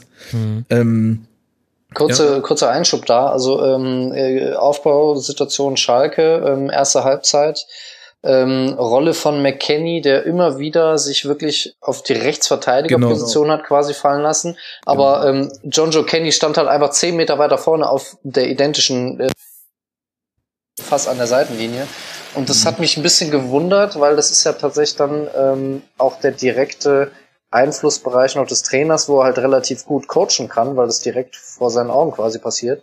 Äh, und das war drei, vier Mal so, dass McKennie da irgendwie den Ball bekommen hat, aber dann überhaupt nichts möglich war und er dann irgendwie nur entweder Kenny direkt äh, die Linie runter anspielen konnte, der war natürlich zugestellt, oder eben wieder abkippen, äh, abdrehen musste nach hinten. Hm. Äh, das habe ich nicht so ganz verstanden, was da der Plan war. Ja, ich glaube, also ich glaube, es war so, dass die gesehen haben, äh, okay, Mainz hat, äh, ich glaube, die erste Mainzer Idee war, äh, drei gegen, drei gegen vier zu spielen im Pressing, also quasi die, die drei Offensiven vor die Viererkette zu stellen und dann von der Seite anzulaufen. Beziehungsweise auch mit den Zehnern sozusagen auch ein bisschen die Außenverteidiger abzukappen. Aber man ähm, weiß das doch, dass Mascarell sich fallen lässt. Meinst du das wirklich? Also, das ich war, also, spielt Schalke also die, jetzt die ganze die, Zeit so. Die, die Situation, wenn, wenn Mascarell sich, es gab viele Situationen, wo Mascarell zurückfällt und dann Mainz aufhört zu pressen, weil Schalai auf Mascarell geht und die Innenverteidiger dann plötzlich frei sind und sie nicht so richtig wissen, wer läuft jetzt die Innenverteidiger an. Und dann gucken die, und die Schalker Innenverteidiger haben aber auch nicht wirklich Optionen, dann ist vor den Innenverteidigern zu, dann fallen die Achter von Schalke noch raus, dann hat der Achter einen Ball, aber dann ist niemand mehr im Mittelfeld von Schalke und dann, dann wird es einfach ein super gestrecktes Spiel mit viel Raum in der Mitte, aber entweder eins gegen eins Situation oder einfach verlassenen Räumen. Hm. Und ähm, so wird es dann viel Langball, irgendwie Linie lang, ich weiß nicht, das Also die, kam, die Lücken bei Schalke bei waren krass. Und, und erstaunlicherweise ja. ist das jetzt schon das zweite Spiel, wo es fast schon grotesk war. Also gegen Hertha B S C war es noch heftiger. Da, hatten, da haben sie auch im Dreieraufbau gespielt und haben alle nach vorne geschoben. Harit stand noch so ein bisschen im, im Sechserraum. Also dass der tatsächlich so der Übergangsspieler ist, ist jetzt nicht untypisch. Serdar fehlt ihn halt. Serdar war halt oft so das... Also Serdar und Harit spielen halt eine Doppelrolle im Aufbau und du merkst einfach, dass Serdar gerade nicht auf dem Feld steht. Und dann hattest du aber alle anderen Spieler vorne in der vordersten Kette. Und da kam der Ball aber nie hin. Und ja. das hast du jetzt gegen Mainz null fünf wieder gesehen. Und das fand ich erschreckend aus Schalker Sicht. Denn das, also das ist ein so schlechtes Positionsspiel, dass ich mir nicht vorstellen kann, dass David Wagner das möchte. Und dass man das jetzt zum wiederholten Male zeigt, also nicht nur in diesem einen Spiel, wo Hertha B S C halt auch einfach gesagt hat, also wir stehen hier hinten, wir warten auf euch, äh, bis gleich an unserem sechzehner und dann knüppeln wir das Ding wieder zurück. Das, das fand ich schon echt, trotz aller Verletzungsprobleme und so weiter, muss ich sagen, das hat mich negativ überrascht auf Seiten von Schalke null vier und ich finde, dass Schalke dann ein wesentlich schlechteres Spiel gemacht hat als Mainz null fünf. Jetzt völlig egal, ob man da jetzt noch diese Chance hatte mit McKennie oder nicht, das war ja nach dem Standard. Das wäre, das hätte ja das alte Narrativ wieder sehr, sehr gut bedient, wenn man das noch eins zu null gewonnen hätte. Aber schlechtes Positionsspiel, zweiundvierzig Ballverluste hatte Schalke null vier. Das war auch eins dieser Elemente, was es so wenig ästhetisch vom Gucken her gemacht hat. Und ich fand, dass Mainz null fünf dann aber öfter überraschende Dinge aus diesen Ballverlusten gemacht hat. Also wie oft dann Öztunali zum Beispiel einfach einen ganz schnellen, scharfen Pass gespielt hat oder einmal legt er auch einen Pass mit dem Außenriss ganz toll in den Lauf von Brosinski war es, äh, glaube ich. Mainz null fünf hatte da immer wieder Ideen, was man machen kann. Und ja, und Schalke null vier ja, nicht. Das, das kam noch dazu, dass Schalke dann, äh, dass es so aussah, als ob sie nicht so richtig ein wissen, wie sie die Flügel verteidigen sollen, ist halt auch schwierig, wenn der Gegner ein drei vier drei spielt, wo er mit Innenverteidiger, Außenverteidiger, Zehner und wenn er will noch mit Sechser und Stürmer irgendwie die Außenbereiche besetzen kann und das auch relativ konsequent macht, ist es aus einer Raute heraus ähm, ist das ein langer Weg, gerade wenn der vorn langer Ball ist und man generell schon große Abstände hat ähm, und dann der Ball aus der Mitte auf außen gespielt wird. Das will man eigentlich nicht bei einer Raute. Man will eher, dass der Gegner drum rumspielt, damit man frühzeitig schon auf die richtige Seite schieben kann. Ähm, ja, also keine Ahnung, ich habe das Spiel nicht so richtig verstanden. Ich habe nicht so richtig gesehen, äh, also bei Mainz schon eher. Zumindest dann hatten sie, die hatten ja die Flügelräume dann für die Angriffe und konnten von dort aus ein bisschen was machen. Hm. Ähm, und Schalke hatte zumindest ein bisschen Kontrolle im Spielaufbau manchmal. Hm. Sie hatten auch eine ähm, gute Phase gegen Ende der ersten Halbzeit. Das war die ja. Chance, wo sie auch strukturiert dann zum Beispiel die Gregoritsch-Chance hatten. Aber unterm Strich war das schon, puh, das war irgendwie, das war sehr schwierig zu, zu schauen, fand ich. Ähm, irgendwo auch interessant, aber Ich habe halt, ich habe hab ich wieder zu sehr Trainersicht. Ich habe halt die Lösungen, die ich machen würde, im Kopf. Deswegen, wenn, wenn man da, wenn man die Szene sieht und man denkt, warum machen die nicht das und das? Mhm. Äh, oder machen sie was anderes, für, wahrscheinlich aus guten Gründen, dann, dann denkt man immer, dann ist man immer ein bisschen irritiert manchmal. Ähm, ja, also ein Spiel, ein Spiel, was ich nicht gemocht habe. Aus ästhetischer Sicht war es aber äh, ganz angenehm zu sehen, dass Daniel Brusinski zweimal mit dem Außenriss geflankt hat, beispielsweise. Das, ist das, Beste, das Beste, was man äh, daraus noch ableiten kann. Ja, also ich finde, weil, äh, aus Mainz äh, Sicht kann man da schon ein paar Sachen, also die Dreierkette hinten mit einem starken Brümer haben wir angesprochen, vor allem, dass es ja jetzt auch, äh, also da scheint man jetzt was gefunden zu haben, was aktuell gut funktioniert. Ich finde, dass Barreiro Martins ein gutes Spiel gemacht hat auf der Doppel sechs, auch äh, aus dem bin ich bisher nicht so wirklich schlau geworden. Der hat eine gute Rolle gespielt. Ich finde, dass Öztunali gute Momente hatte, überhaupt Öztunali, Latza, die bringen irgendwie so eine andere Stabilität äh, im Zentrum rein, die eben ganz wichtig ist für Mainz null fünf, und aus Mainzer Sicht ist es auch einfach tatsächlich, glaube ich mal, wichtig, unentschieden gespielt zu haben, egal wie das jetzt äh, zustande gekommen ist und dass man eben vielleicht sogar noch, dass da mehr hätte passieren können, aber du musst halt auch diese einfachen, im wahrsten Worte des Sinnes, äh, Punktgewinne äh, mitnehmen. Jetzt sind es nämlich schon fünf Punkte auf Fortuna Düsseldorf. Und für Mainz null fünf kommen jetzt nämlich auch die Wochen der Wahrheit. Man, man spielt in Wolfsburg, aber dann zwei Heimspiele gegen Paderborn, gegen Fortuna Düsseldorf. Zwei Heimspiele gegen die Tabellen sechzehnte platzierte Mannschaft und den Tabellen achtzehnten Das werden die wichtigen Dinge. Und wohin geht's danach? Zum Tabellen vierzehnten aktuell, nach Köln. Also da kommen drei Spiele nacheinander und da war es schon mal wichtig. Würdest du sagen, da stellt sich die Frage, wer will es mehr? da stellt sich die Frage, wer will es mehr? Nee, da stellt sich die Frage, schafft man es, gegen diese Mannschaften nicht zu verlieren? Denn Mainz null fünf liegt gerade vor diesen Mannschaften und jetzt haben sie es endlich mal geschafft, ein Spiel nicht zu verlieren, in dem es äh, quasi spitz auf Knopf stand. Ich glaube, das ist, das ist die Botschaft, die ich vermitteln möchte. Und das in der besten Bundesliga aller Zeiten. Die beste Bundesliga aller Zeiten. Am Supersonntag. Der, der Sat eins Filmfilm der Woche. Gut, machen wir das Ganze dicht. Für Schalke null vier geht es jetzt zu Hause gegen Leipzig ran. Da kann man ja mal gucken, was so ein großes, was Julian Nagelsmann macht, wenn er so ein großes Loch im Aufbau des äh, Gegners sieht. Da können wir gespannt sein. Vielleicht wird da das eine oder andere Ästhetische dann auch passieren. Ja, man hofft's. Damit sind wir durch mit der Besprechung dieses zweiundzwanzigsten Spieltags. Es war heute sehr taktisch geprägt. Wir alle haben gerade keine Ahnung, wie lang diese Sendung eigentlich sein wird, denn wir nehmen viel länger auf, als es jetzt eigentlich ist. Also ich bin jetzt bei drei Stunden zwölf und das ist ja schon Aufnahme Nummer drei, glaube ich, die ich gestartet habe. Also ich kann mich nur sehr herzlich bei euch bedanken. Zum einen bei Martin Rafelt, at Rafelt, at Martin Rafelt heißt er auch auf Twitter, von Spielverlagerung und natürlich von Split von Hajduk. Danke dir, Martin, dass du mal wieder mit dabei warst, kurz vor eurem Saisonbeginn. Sehr gerne, Dankeschön. Hat mich gefreut. Mich auch. Und ganz großen Dank auch an Arne Steinberg, stellvertretender Chefredakteur von eff zeh punkt com, Reporter für das Korrektiv. Er heißt at Steinberg-Arne auf Twitter. Nur Veteranen des Rasenfunks wissen, wie ihr früher mal auf äh, Twitter hieß. Arne, danke dir, dass du eingesprungen bist und dann so top vorbereitet hier mit uns gesprochen hast. Sehr gerne, hat sehr viel Spaß gemacht. Äh, darf ich dann noch ganz kurz mal die Werbetrommel rühren? Sehr gerne. Was mir sehr am Herzen liegt. Ja. Und zwar äh, recherchieren wir gerade bei äh, Korrektiv äh, zum Thema Schmerzmittelmissbrauch im Fußball und äh, tun das sowohl im Profibereich als auch im Amateurbereich.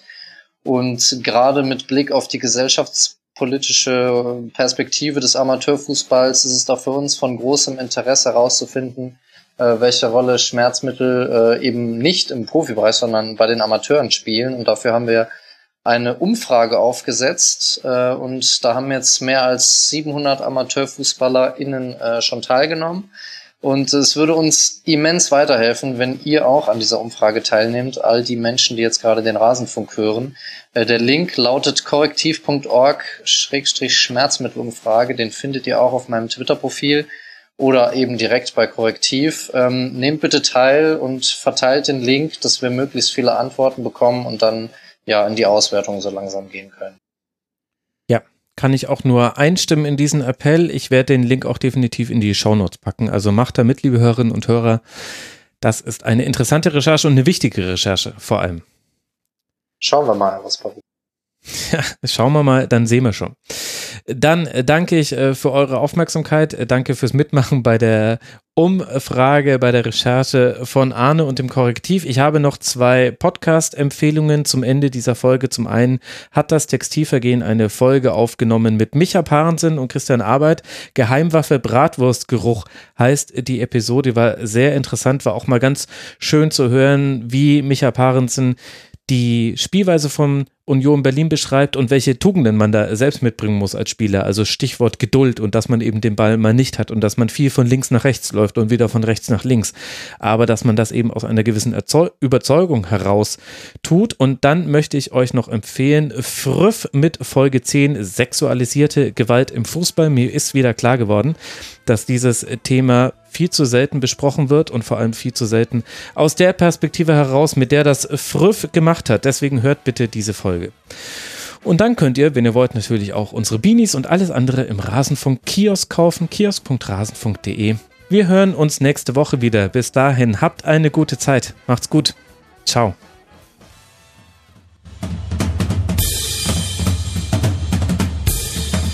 Das war die Rasenfunk-Schlusskonferenz.